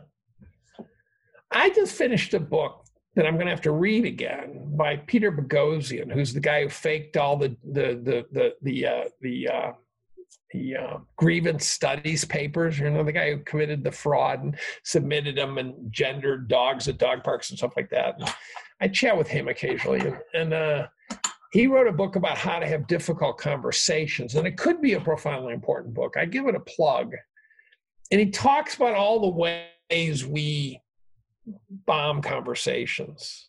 And and you know words that are uh, going into it not knowing what what the goal is in the conversation i got to read it again but that could be one of the more important ones. Um, the book that uh, charlie munger uh, uh, uh recommended was from the genre of the uh, of neuropsych the book influence. So it's a 1996 book i think and and charlie um, said that's the most important book. And, and I, I, I, that grouping is good, learning about biases and cognition and, and how, how the brain works. Um, one of the most entertaining was uh, Unbroken about Louis Zamperini. That was a phenomenal book. Uh, Ghost Soldiers was a phenomenal book about saving. I, I, do all nonfiction. The fiction I've read makes me projectile vomit. So I, oh, you got to read the Chiron it just doesn't work for me. So I want to get to the end of a book and feel smarter. Maybe it's to uh, so that when I'm having a conversation with someone, I can molest them with my wonderfulness or something. I don't know. You know, it's who knows what it is, but I I, I don't like I don't, I don't like getting the end of a book and finding out that someone killed someone. Right. I'm trying to get through U.S. history through the biographies of presidents, and uh, and and uh, some of them are a little tricky to find good books on. But uh, uh, audiobooks, how's that? I'm going to answer that question saying audiobooks. Yeah, I I, uh, I find it very difficult to read these days because I'm so attracted to audiobooks. And, oh, love them. Oh my god! I, mean, I, I, just feel like I'm cramming uh, information in my head. Do you right? commute? Do you commute uh, work? I do not, but I listen to them when uh, when I go run or work out. Right. Um, yeah, I'll tell you a mistake I made. After being in great shape up to about 45, I quit working out, so I'm in wretched shape. And that, that arguably a big mistake. But I haven't learned from it yet. I'm still in wretched shape. I, God, I used to work out like 24 hours a week. And, and, uh, and then I had some health problems that got in my way. And then I, I just, I couldn't rally back. And, and now it's just like, so. Last question for you, then you get to ask me a question believer in aliens or not? You mean anywhere or having visited the Earth? Let's do both. Uh, statistically, somewhere, certainly. Um, a guy named Manfred Eigen, who's a Nobel Prize winning physicist, uh, did some quick math and, and said if you look at just the odds, that, that there's just overwhelming odds are out there. I, I don't think they can get here. I, I think that uh, you know, maybe oh, oh, the other thing, this is what uh, someone made this case. Was it a Rogan interview or something? By the oh, here's what my like I want to get on Rogan. No offense, I want to get on Rogan. Um, we can try to help. What's that? We'll try to help. Well, I, I got a connection with him on Twitter, but I, so far I'm sitting at the phone. He's not calling. Did, did, um, did you see the news uh, today? He yeah. uh, he signed a exclusive licensing deal with Spotify so uh, later this year, um, his content previously has not been available on Spotify. So now it's going to be available. But later this year, he's going to go exclusive to Spotify. So it's like Howard Stern move. Yes. So my guess is uh, Howard was actually the the uh, contract numbers that I used. So they got to be paying him 100 mil a year right? Rogan's got to be bigger than Howard Stern at this point. And uh, Howard Stern, I mean, back in 2004, signed a five-year, $500 million contract, and he's still doing it. Right. Rogan's so, so fascinating. Rogan's so fascinating. So, uh, one thing I wouldn't want to do is spar Rogan. I, I used to have a good back kick. But Rogan, I look and I go, oh, he would break me in half with his back. That's how I'm going to get him to bring you on. I'm going to say, listen, Dave said that uh, he promised he can kick your ass. Your yeah. ass. yeah, yeah, yeah. No, I, I, he he he's got a scary. And when I was told after the fact, when I noticed it, I said, "Holy crap!" Someone said, "Yeah, it, he's known for it." And I go, okay, that, that makes sense because it, it sure as hell looks lethal. I mean, he, he would just snap you like a pretzel with that back kick. And I love back kicks. Oh my God. When I was doing Taekwondo, just back kick was, it, you just, you can end a match fast with a back kick. That guy goes down. Um, what was the question you asked? I, I, aliens. You said uh, oh, aliens, right? Um, yeah, I don't think they can get here. Some some podcast or something said, "What it's possible they're here. They said, imagine you're an ant and you walk, and maybe this is Scott Adams or something. Imagine you're an ant and you walk across a highway. You would have no idea that that that was a sign of intelligent life because you're not qualified. You just don't have the brains to understand. He said that the highways could be all around us, right? And and we just can't see them because we're just the idea that we've hit hit the limit of intelligence is certainly false. It, it might be true, but it's only because we, we blew something badly. Um, and and so, but but my current thinking would be, I don't think they can get here. I think the universe has separated us enough that uh, that uh, that I don't think and they, they sure as hell i don't think they're here now. I, I, I don't i don't think the ufos are here's the question i have is why are we seeing and i bet you've noticed this why are we seeing all these reports coming out of official sources of ufos you, have you spotted that. yes. So th- there's two things that wow. are very interesting. One is uh, all the ufo things that recently came out those have been leaked before. Now they're just being confirmed they're right? coming out of the air force yeah, so it, it's a little weird that you would choose now to confirm that stuff, um, but okay, that's fine. Uh, the second thing that I think is very interesting is uh, the whole idea of a space force. I feel like that's kind of been flying under the radar. Like we've literally set up a, a well, government. We have it. I mean, I, I, I got to figure we just have it. We're just codifying it somehow, right? Well, they they uh, look. I, I, saw a picture of the person who's supposed to lead it, right? That they got out there. He's you know some general or, or whatever you know uh, person, and so this whole idea of like, wait a minute, if, if, we don't have any idea or any knowledge or any information on anything being you know out in space, why the hell are we creating a space force? Right. Well, so you know, you could ask, why did we go to the moon? And the answer to that question is so that we could develop what it took to bomb the hell out of the Russians and and sell it to the American people. So I think I, I think a space force is to give some flair to something that they want to spend a lot of money on and want to have a good cover for. I think the idea of uh, the release of the the UFOs from official sources tells me they're trying to distract us for something. I, I, I, I don't know what. You could imagine. I'm a, I'm kind of a fourth turning guy, and you could imagine that the the people in power are getting nervous at the the temperament of the average person. Right, the the, the average person's mad. Um, for those who don't know the fourth turning, you know, it, it's the idea that you know there's an 80 year cycle broken into roughly four 20 year cycles and that the fourth turning is the bad one and that's where bad stuff happens. And then and then when at the end you have green shoots and things sort of and, and if you look at the us history it follows a perfect 80 year cycle. So you go back to the depression you go back to the civil war you go back to the revolutionary war. And the one they don't mention in the book you go back to the salem witch trials. And and so they wrote the book in 96 and said, if all goes according to plan, the next fourth turning should arrive pretty much on schedule around 2010. And you sit there and go, holy shit. And in it, in the book, they say things weird, weirdly prophetic things where they say, you know, it, the trigger could be anything from a financial crash and they said a tea party. And I'm going, what did you mean by that? Right? A tea party? Yes, we have one, but how did you know that? Right? It's like Ras, it's like uh, uh not Rasputin, who's the guy? Nostradamus. It's like the Nostradamus prediction. And uh but I think if you say, when did the fourth turning appear? If you buy the model, when did it appear? You say, well, it's the financial crisis, right? And I go, no, actually, I think the fourth turning was around because of our failure to deal with the financial crisis correctly. So we desperately needed to hang bad guys by their balls. We desperately needed, in every other financial crisis, we rounded up the, the, rascals, possibly a tiny fraction of them, but enough of them where we could say, look, we've we've cleansed the system, and average Joe can say, okay, I'm fine, you got the bad guys, now we can move on. And we all came out of it, all the way up to the top of Wall Street came out of it going, shit, we did nothing.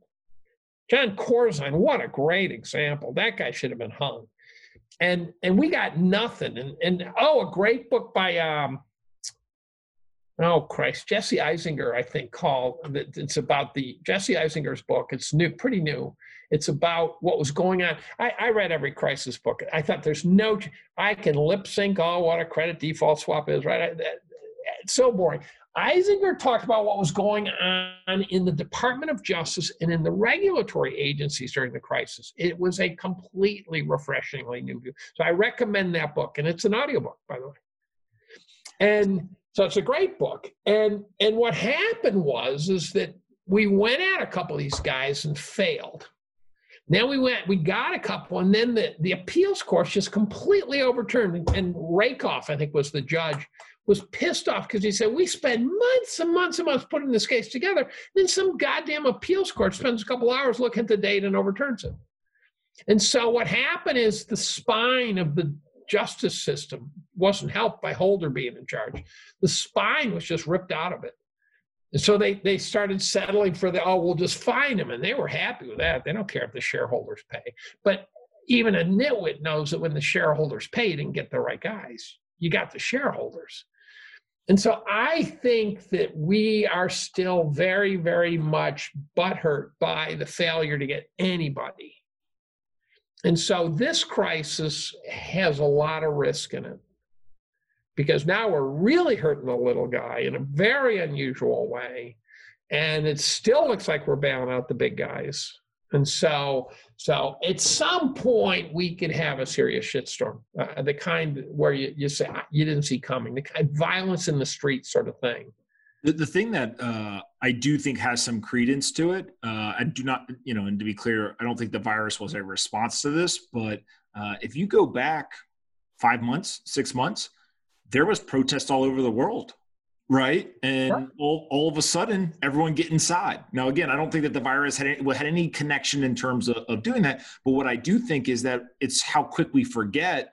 Literally, you could go down the list of all these places who had this social unrest. And now that we start to get towards a financial crisis in the United States and, and globally, I, I continue to say that $1,200 stimulus check, that's a bribe to keep the social unrest at bay Right. And it's a tiny, tiny, tiny fraction of the total money that's been allocated. So uh, if if you see ways that the money's being wasted, send it to me because I'm trying to collect up all the stupid stuff that they're really. I've got a great article about the wasted money from a previous bailout where they laid it out and they said, You really want to know where the money went? They went bang, bang, bang, bang, bang through it. I want to write that chapter this December.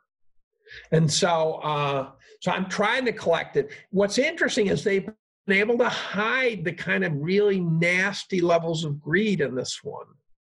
And and you know, I think what happened in 0809, by the way, when they bailed out all the banks, and and I get that you had to save the banking system. I do get that, but afterwards, then they should have hung the people from the bridge.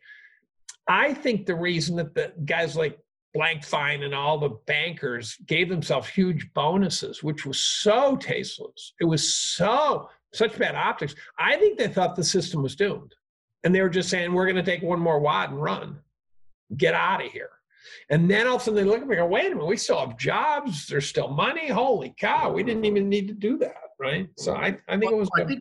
Part of it this time that um, is pretty interesting is one uh, they almost learned from the last crisis. So you don't see the, um, you know, you, you, don't see Paulson going in front of uh, a panel of people asking hard questions, right? So you kind of, kind of, none of that has okay, happened. let's get into this before we go.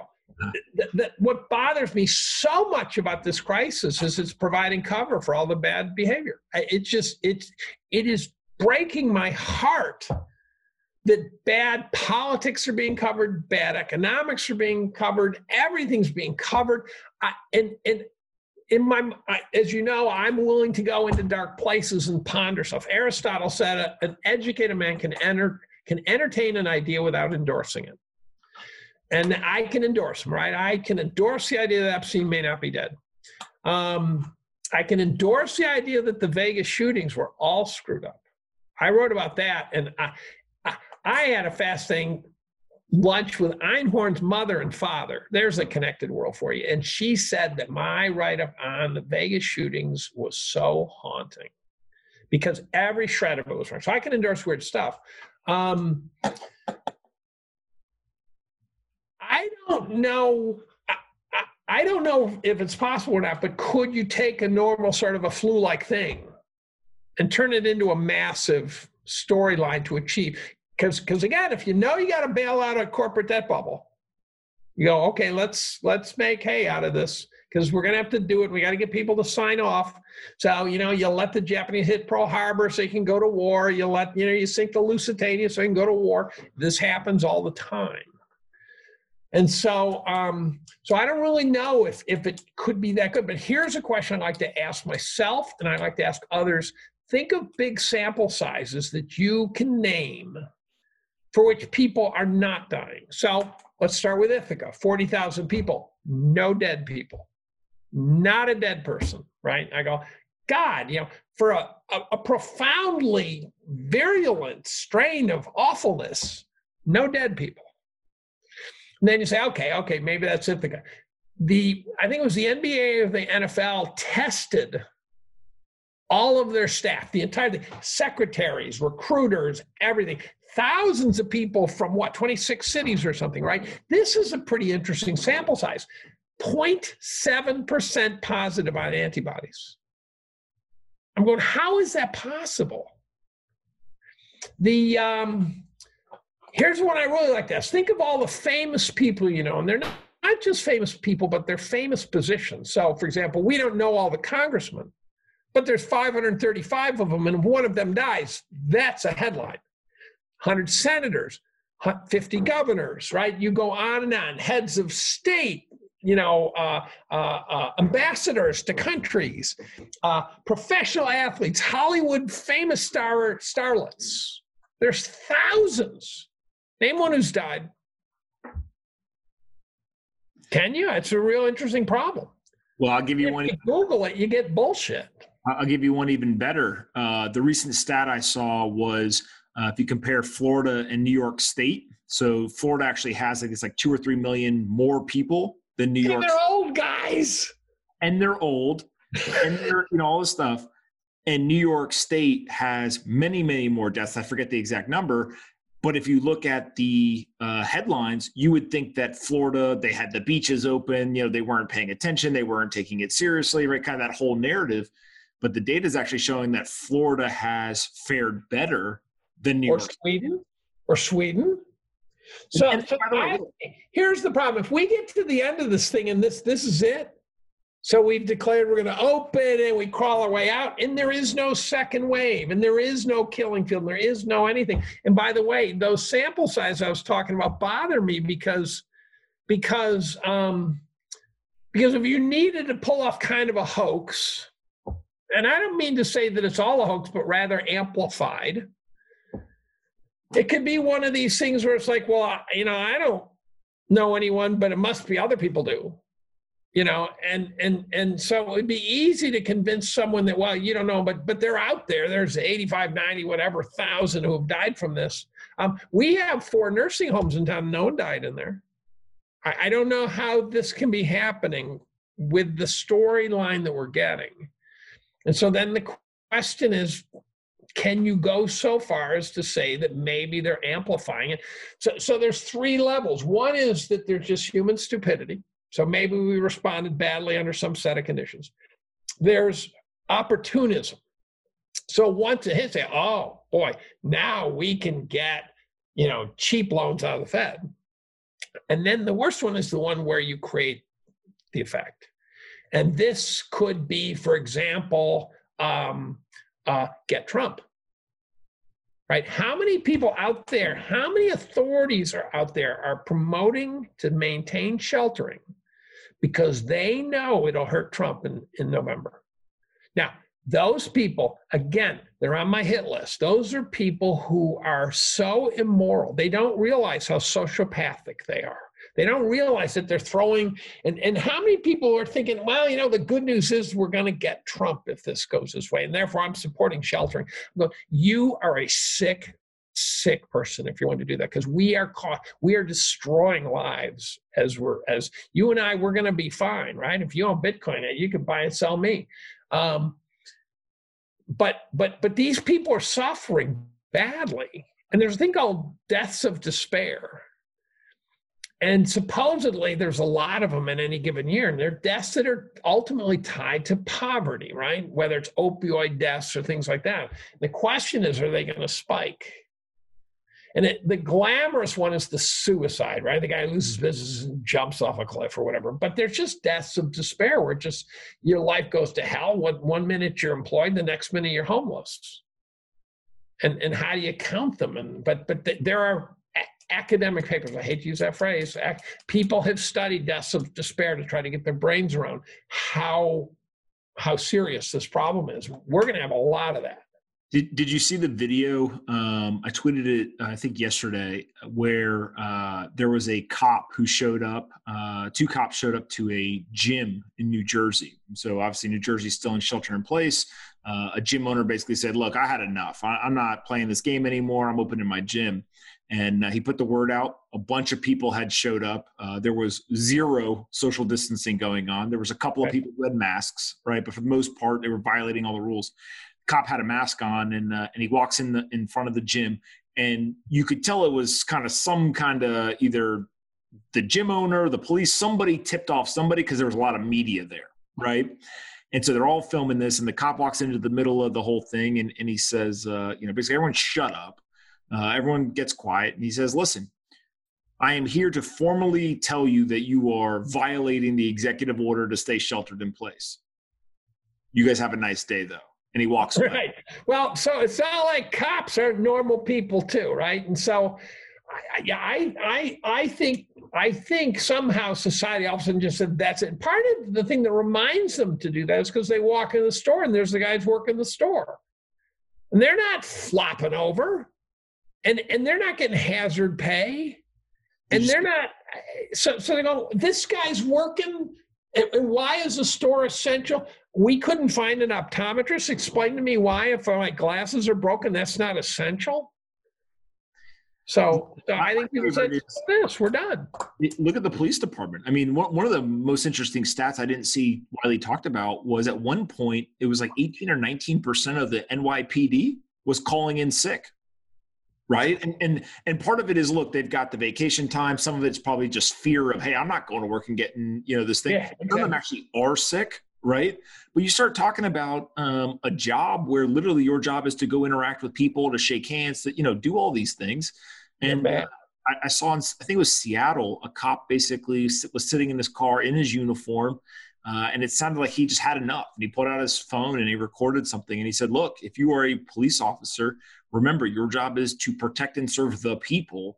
You cannot you know violate the constitution and blah blah blah all this stuff. What it gets put on paid leave right? Right exactly. And and and and i think people are now watching that. So i think that was ultimately probably what led to this gigantic sort of paroxysm to use a Stockman term um, where society just said we've had enough and it happened in about a three day period it, it was so fast. And I think it could be something like that blonde hairstylist or something. I, I don't know. But um, but then the questions of let's say we open up and then nothing else happens. everything I know about herd immunity says if we had to have it, we don't yet have it. And if we already have it, we didn't need to shut down. So there, there's a real paradoxical problem here. If if it, and if it reappears, then we're screwed royally. I'll leave you with my biggest fear coming out of all of this, which is you get one shot to educate and train a population to do quarantine the right way. If there is a second virus, not coronavirus, second wave, like, like a, a real the two five million people, whatever it is, are actually going to die, I believe that it will be nearly impossible to lock down the United States a second time because people will be so anchored on this experience, and that's. My other fear, though, is is every time there's any kind of thing coming out of China or Africa, we're going to shut everything down.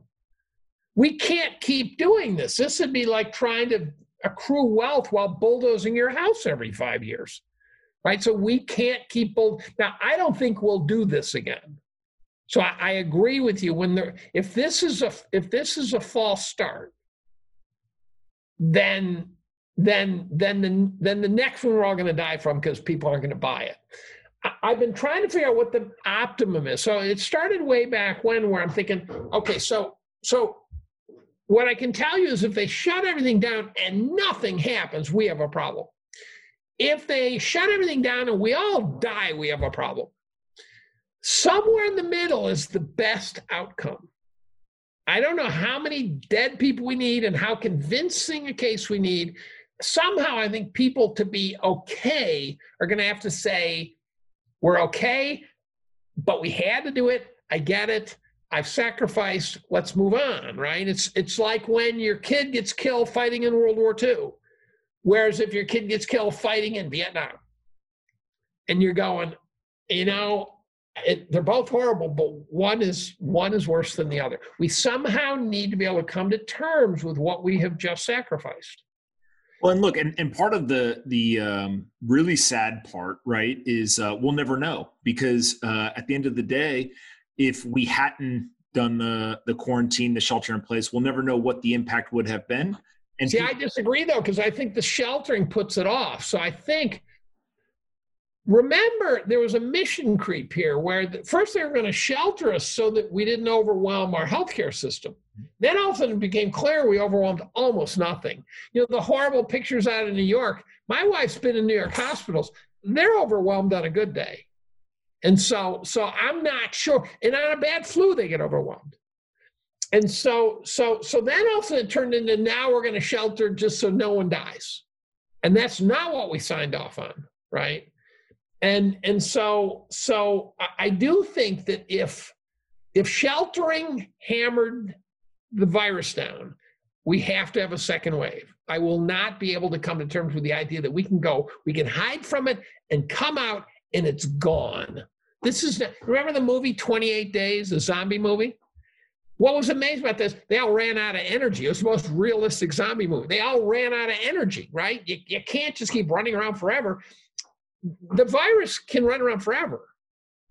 And so, so I think that if we all come out and it doesn't flare back up, then it's going to be shown to be a, a knee jerk reaction that was totally inappropriate it's forgivable in the sense that we didn't know, but it's going to look like a screw up.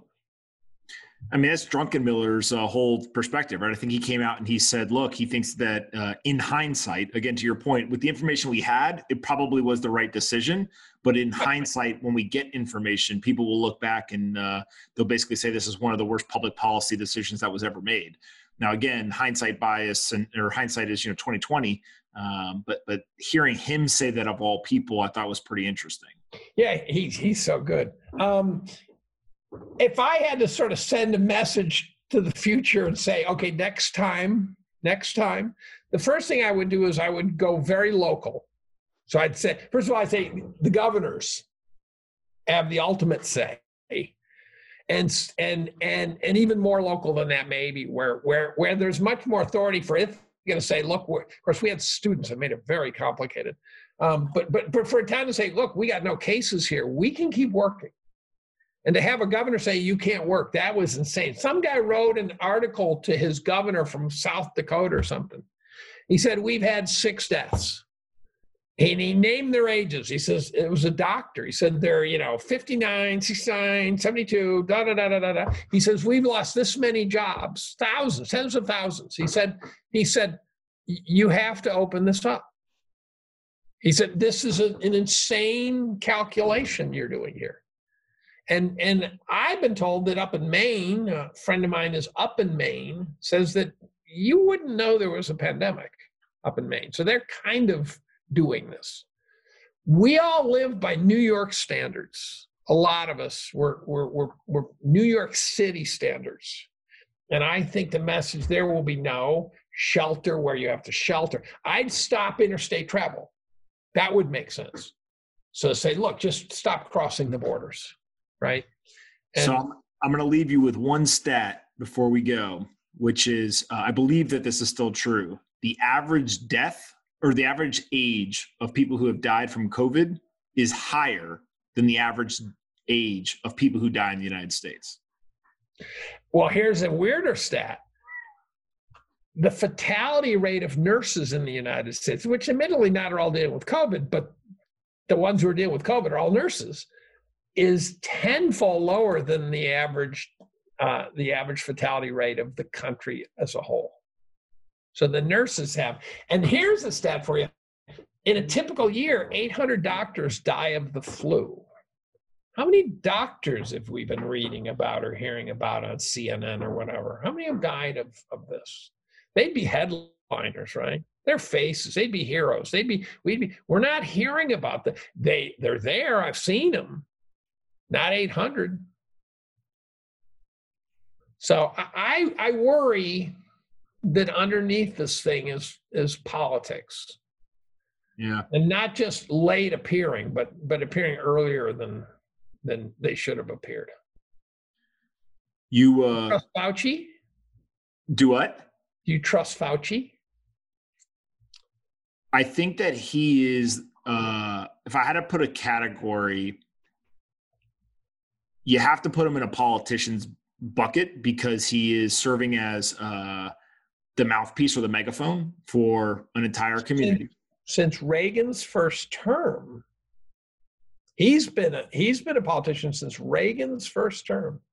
So what I will say is, uh, I don't believe that uh, he is like maliciously going up there and saying, uh, "I know one thing in my head, but I'm saying something 180 degree difference."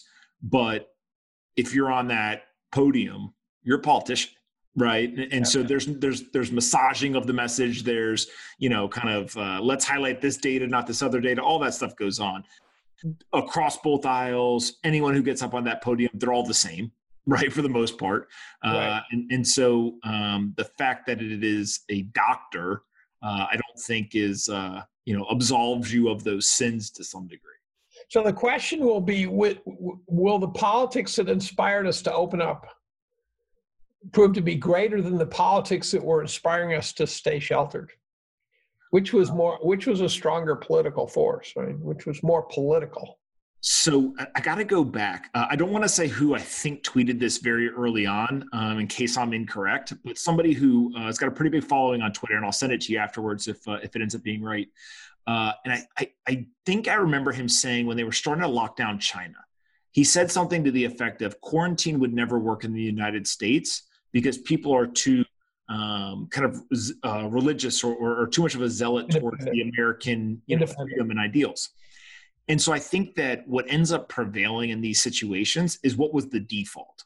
It's less about you know lockdown versus uh, reopen up.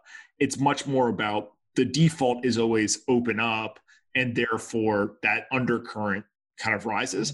And ultimately, look, you know, Egypt what was the uprising? People needed to eat, right? You know, you, you kind of get into this game of, um, you know, I, have said multiple times on Twitter, the number one thing that uh, a governor should have done on day one is said, shut down your businesses. I'm going to suspend taking my salary until you reopen your business. We're all in this together. I won't ask you to do something I won't do. Right. Not one, not one of the 50 governors did it. Yeah, that would have been a politically good move, especially for Cuomo. I mean, imagine imagine if he had done that on you know, day one. People yeah. would have loved him. Yeah, yeah. So that that's an interest. That's an interesting idea. That and then the other one. CEOs who did stuff like that. There were a couple of CEOs who did some stuff. I can't remember it, but something like that. Yeah, look, it, it, it's a thing where uh, I believe, right? And again, this is a hunch. The political uh, or the politicians who end up uh, ascending very quickly moving forward are going to be people who have an overlap of skills both in um, influential leadership of people. So no more of the kind of authoritative leadership, uh, but much more, hey, I'm not going to tell you that you're you're being legally forced to stay inside, but I'm asking you as a responsibility of as an American citizen, save your neighbor by staying inside type stuff. And then two is command of the social platforms, right? Their ability to speak directly to uh, their constituents. Trump, AOC, right? I mean, there's there's people on both sides of the aisle that have that ability, um, but I do think that that next kind of class of uh, of politicians are going to be very very uh, talented at it. So, what's the silver linings? I'll start. Uh, it knocked AOC off the news. It knocked climate change out of there for a while. I was getting pretty tired of hearing about that. Um, it knocked a lot of the social justice crap. You know, you're sitting there trying to figure out if your pronouns right, and and uh, and and and everyone else is saying, "Excuse me, I just don't want to die." Right. So I, I think there's some silver lining. Any other silver linings that jump out at you is like, it, you know, it made us more efficient at it it online communication, but I'm not sure that's a silver lining. It might ultimately be kind of a, a numbing effect. So, what do you think? I would go with uh, one, much more focus on uh, nationalism. And a lot of people, I think, look at nationalism as binary. Uh, it's either nationalism or globalism, but just reminded people that, hey, you can't go help the rest of the world if, at, if you're not taken care of at home right type put on thing. your put on your oxygen mask first yeah so, so, like i think that was definitely one lesson out of this the second is uh, a, a complete revival of this idea of technology and science and, and, and building and just hey wait a second. We were coasting for a while there. We suck frankly as a as a uh, as a country on many many levels because we fell asleep at the wheel right? And i think that this is the local. So a lot of local communities kind of pulled their shit together and realized that, you know, I remember after 9 11, there was a story about a pilot who went on, it was one of the first flights. And the pilot went on, he said, when, when those doors go closed, it's just us. We're going to make sure we get there. And it was, in some sense, saying, you know, some terrorists can't can't do damage to us because it's just us. And so, uh, so I think in some sense, communities have picked up a sense of community, realizing that there's some things that you have to do local. And I'm kind of hoping that there's got to be people who can't get food now. There's got to be tons who can't get food because they were barely getting food before. And and I'm I'm I'm kind of hoping communities pick up where where churches left off. Right. I've actually I'm the only atheist in history to write about the merits of of religion. Um, but I, I, think we've picked up a, a renewed sense of community. I I, uh, I also believe um, out of 0809 crisis, there was a complete disdain for Wall Street and the banks. Coming right. into this crisis, there will be a very, very deep disdain for government. I think a lot of people are going to come out of this and they're basically going to point and say, look, the virus didn't shut down my business. You did, right? right? And, right. and uh, I think it's going to be people from both sides of the aisles, right? That, uh, that, that say, look, I vote Republican, Democrat, Independent, you know, whatever it is, and they're just going to say, look, at the end of the day, you took my livelihood from me, right? And and, and yeah, some percentage aren't coming back. Big deal too. That's a big deal. Yeah. So, all right, where can people find you on uh, on the internet? Where where can they go read and, and listen well, to? All of your intelligence. Half the brain. If someone wants to send me an email, they can. Um, my email box is becoming unwieldy, but they can. Um, you can find me. Um, the only rational place to find me is is uh, at Twitter, which is a David B. Collum.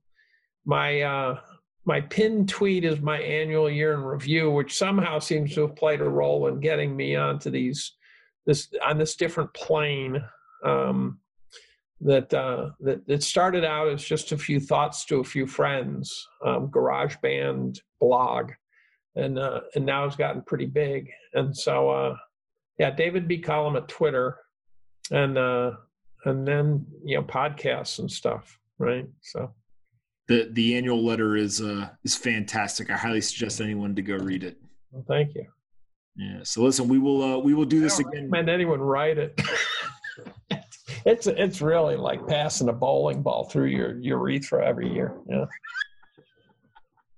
All right, my friend. We will do this again. Okay.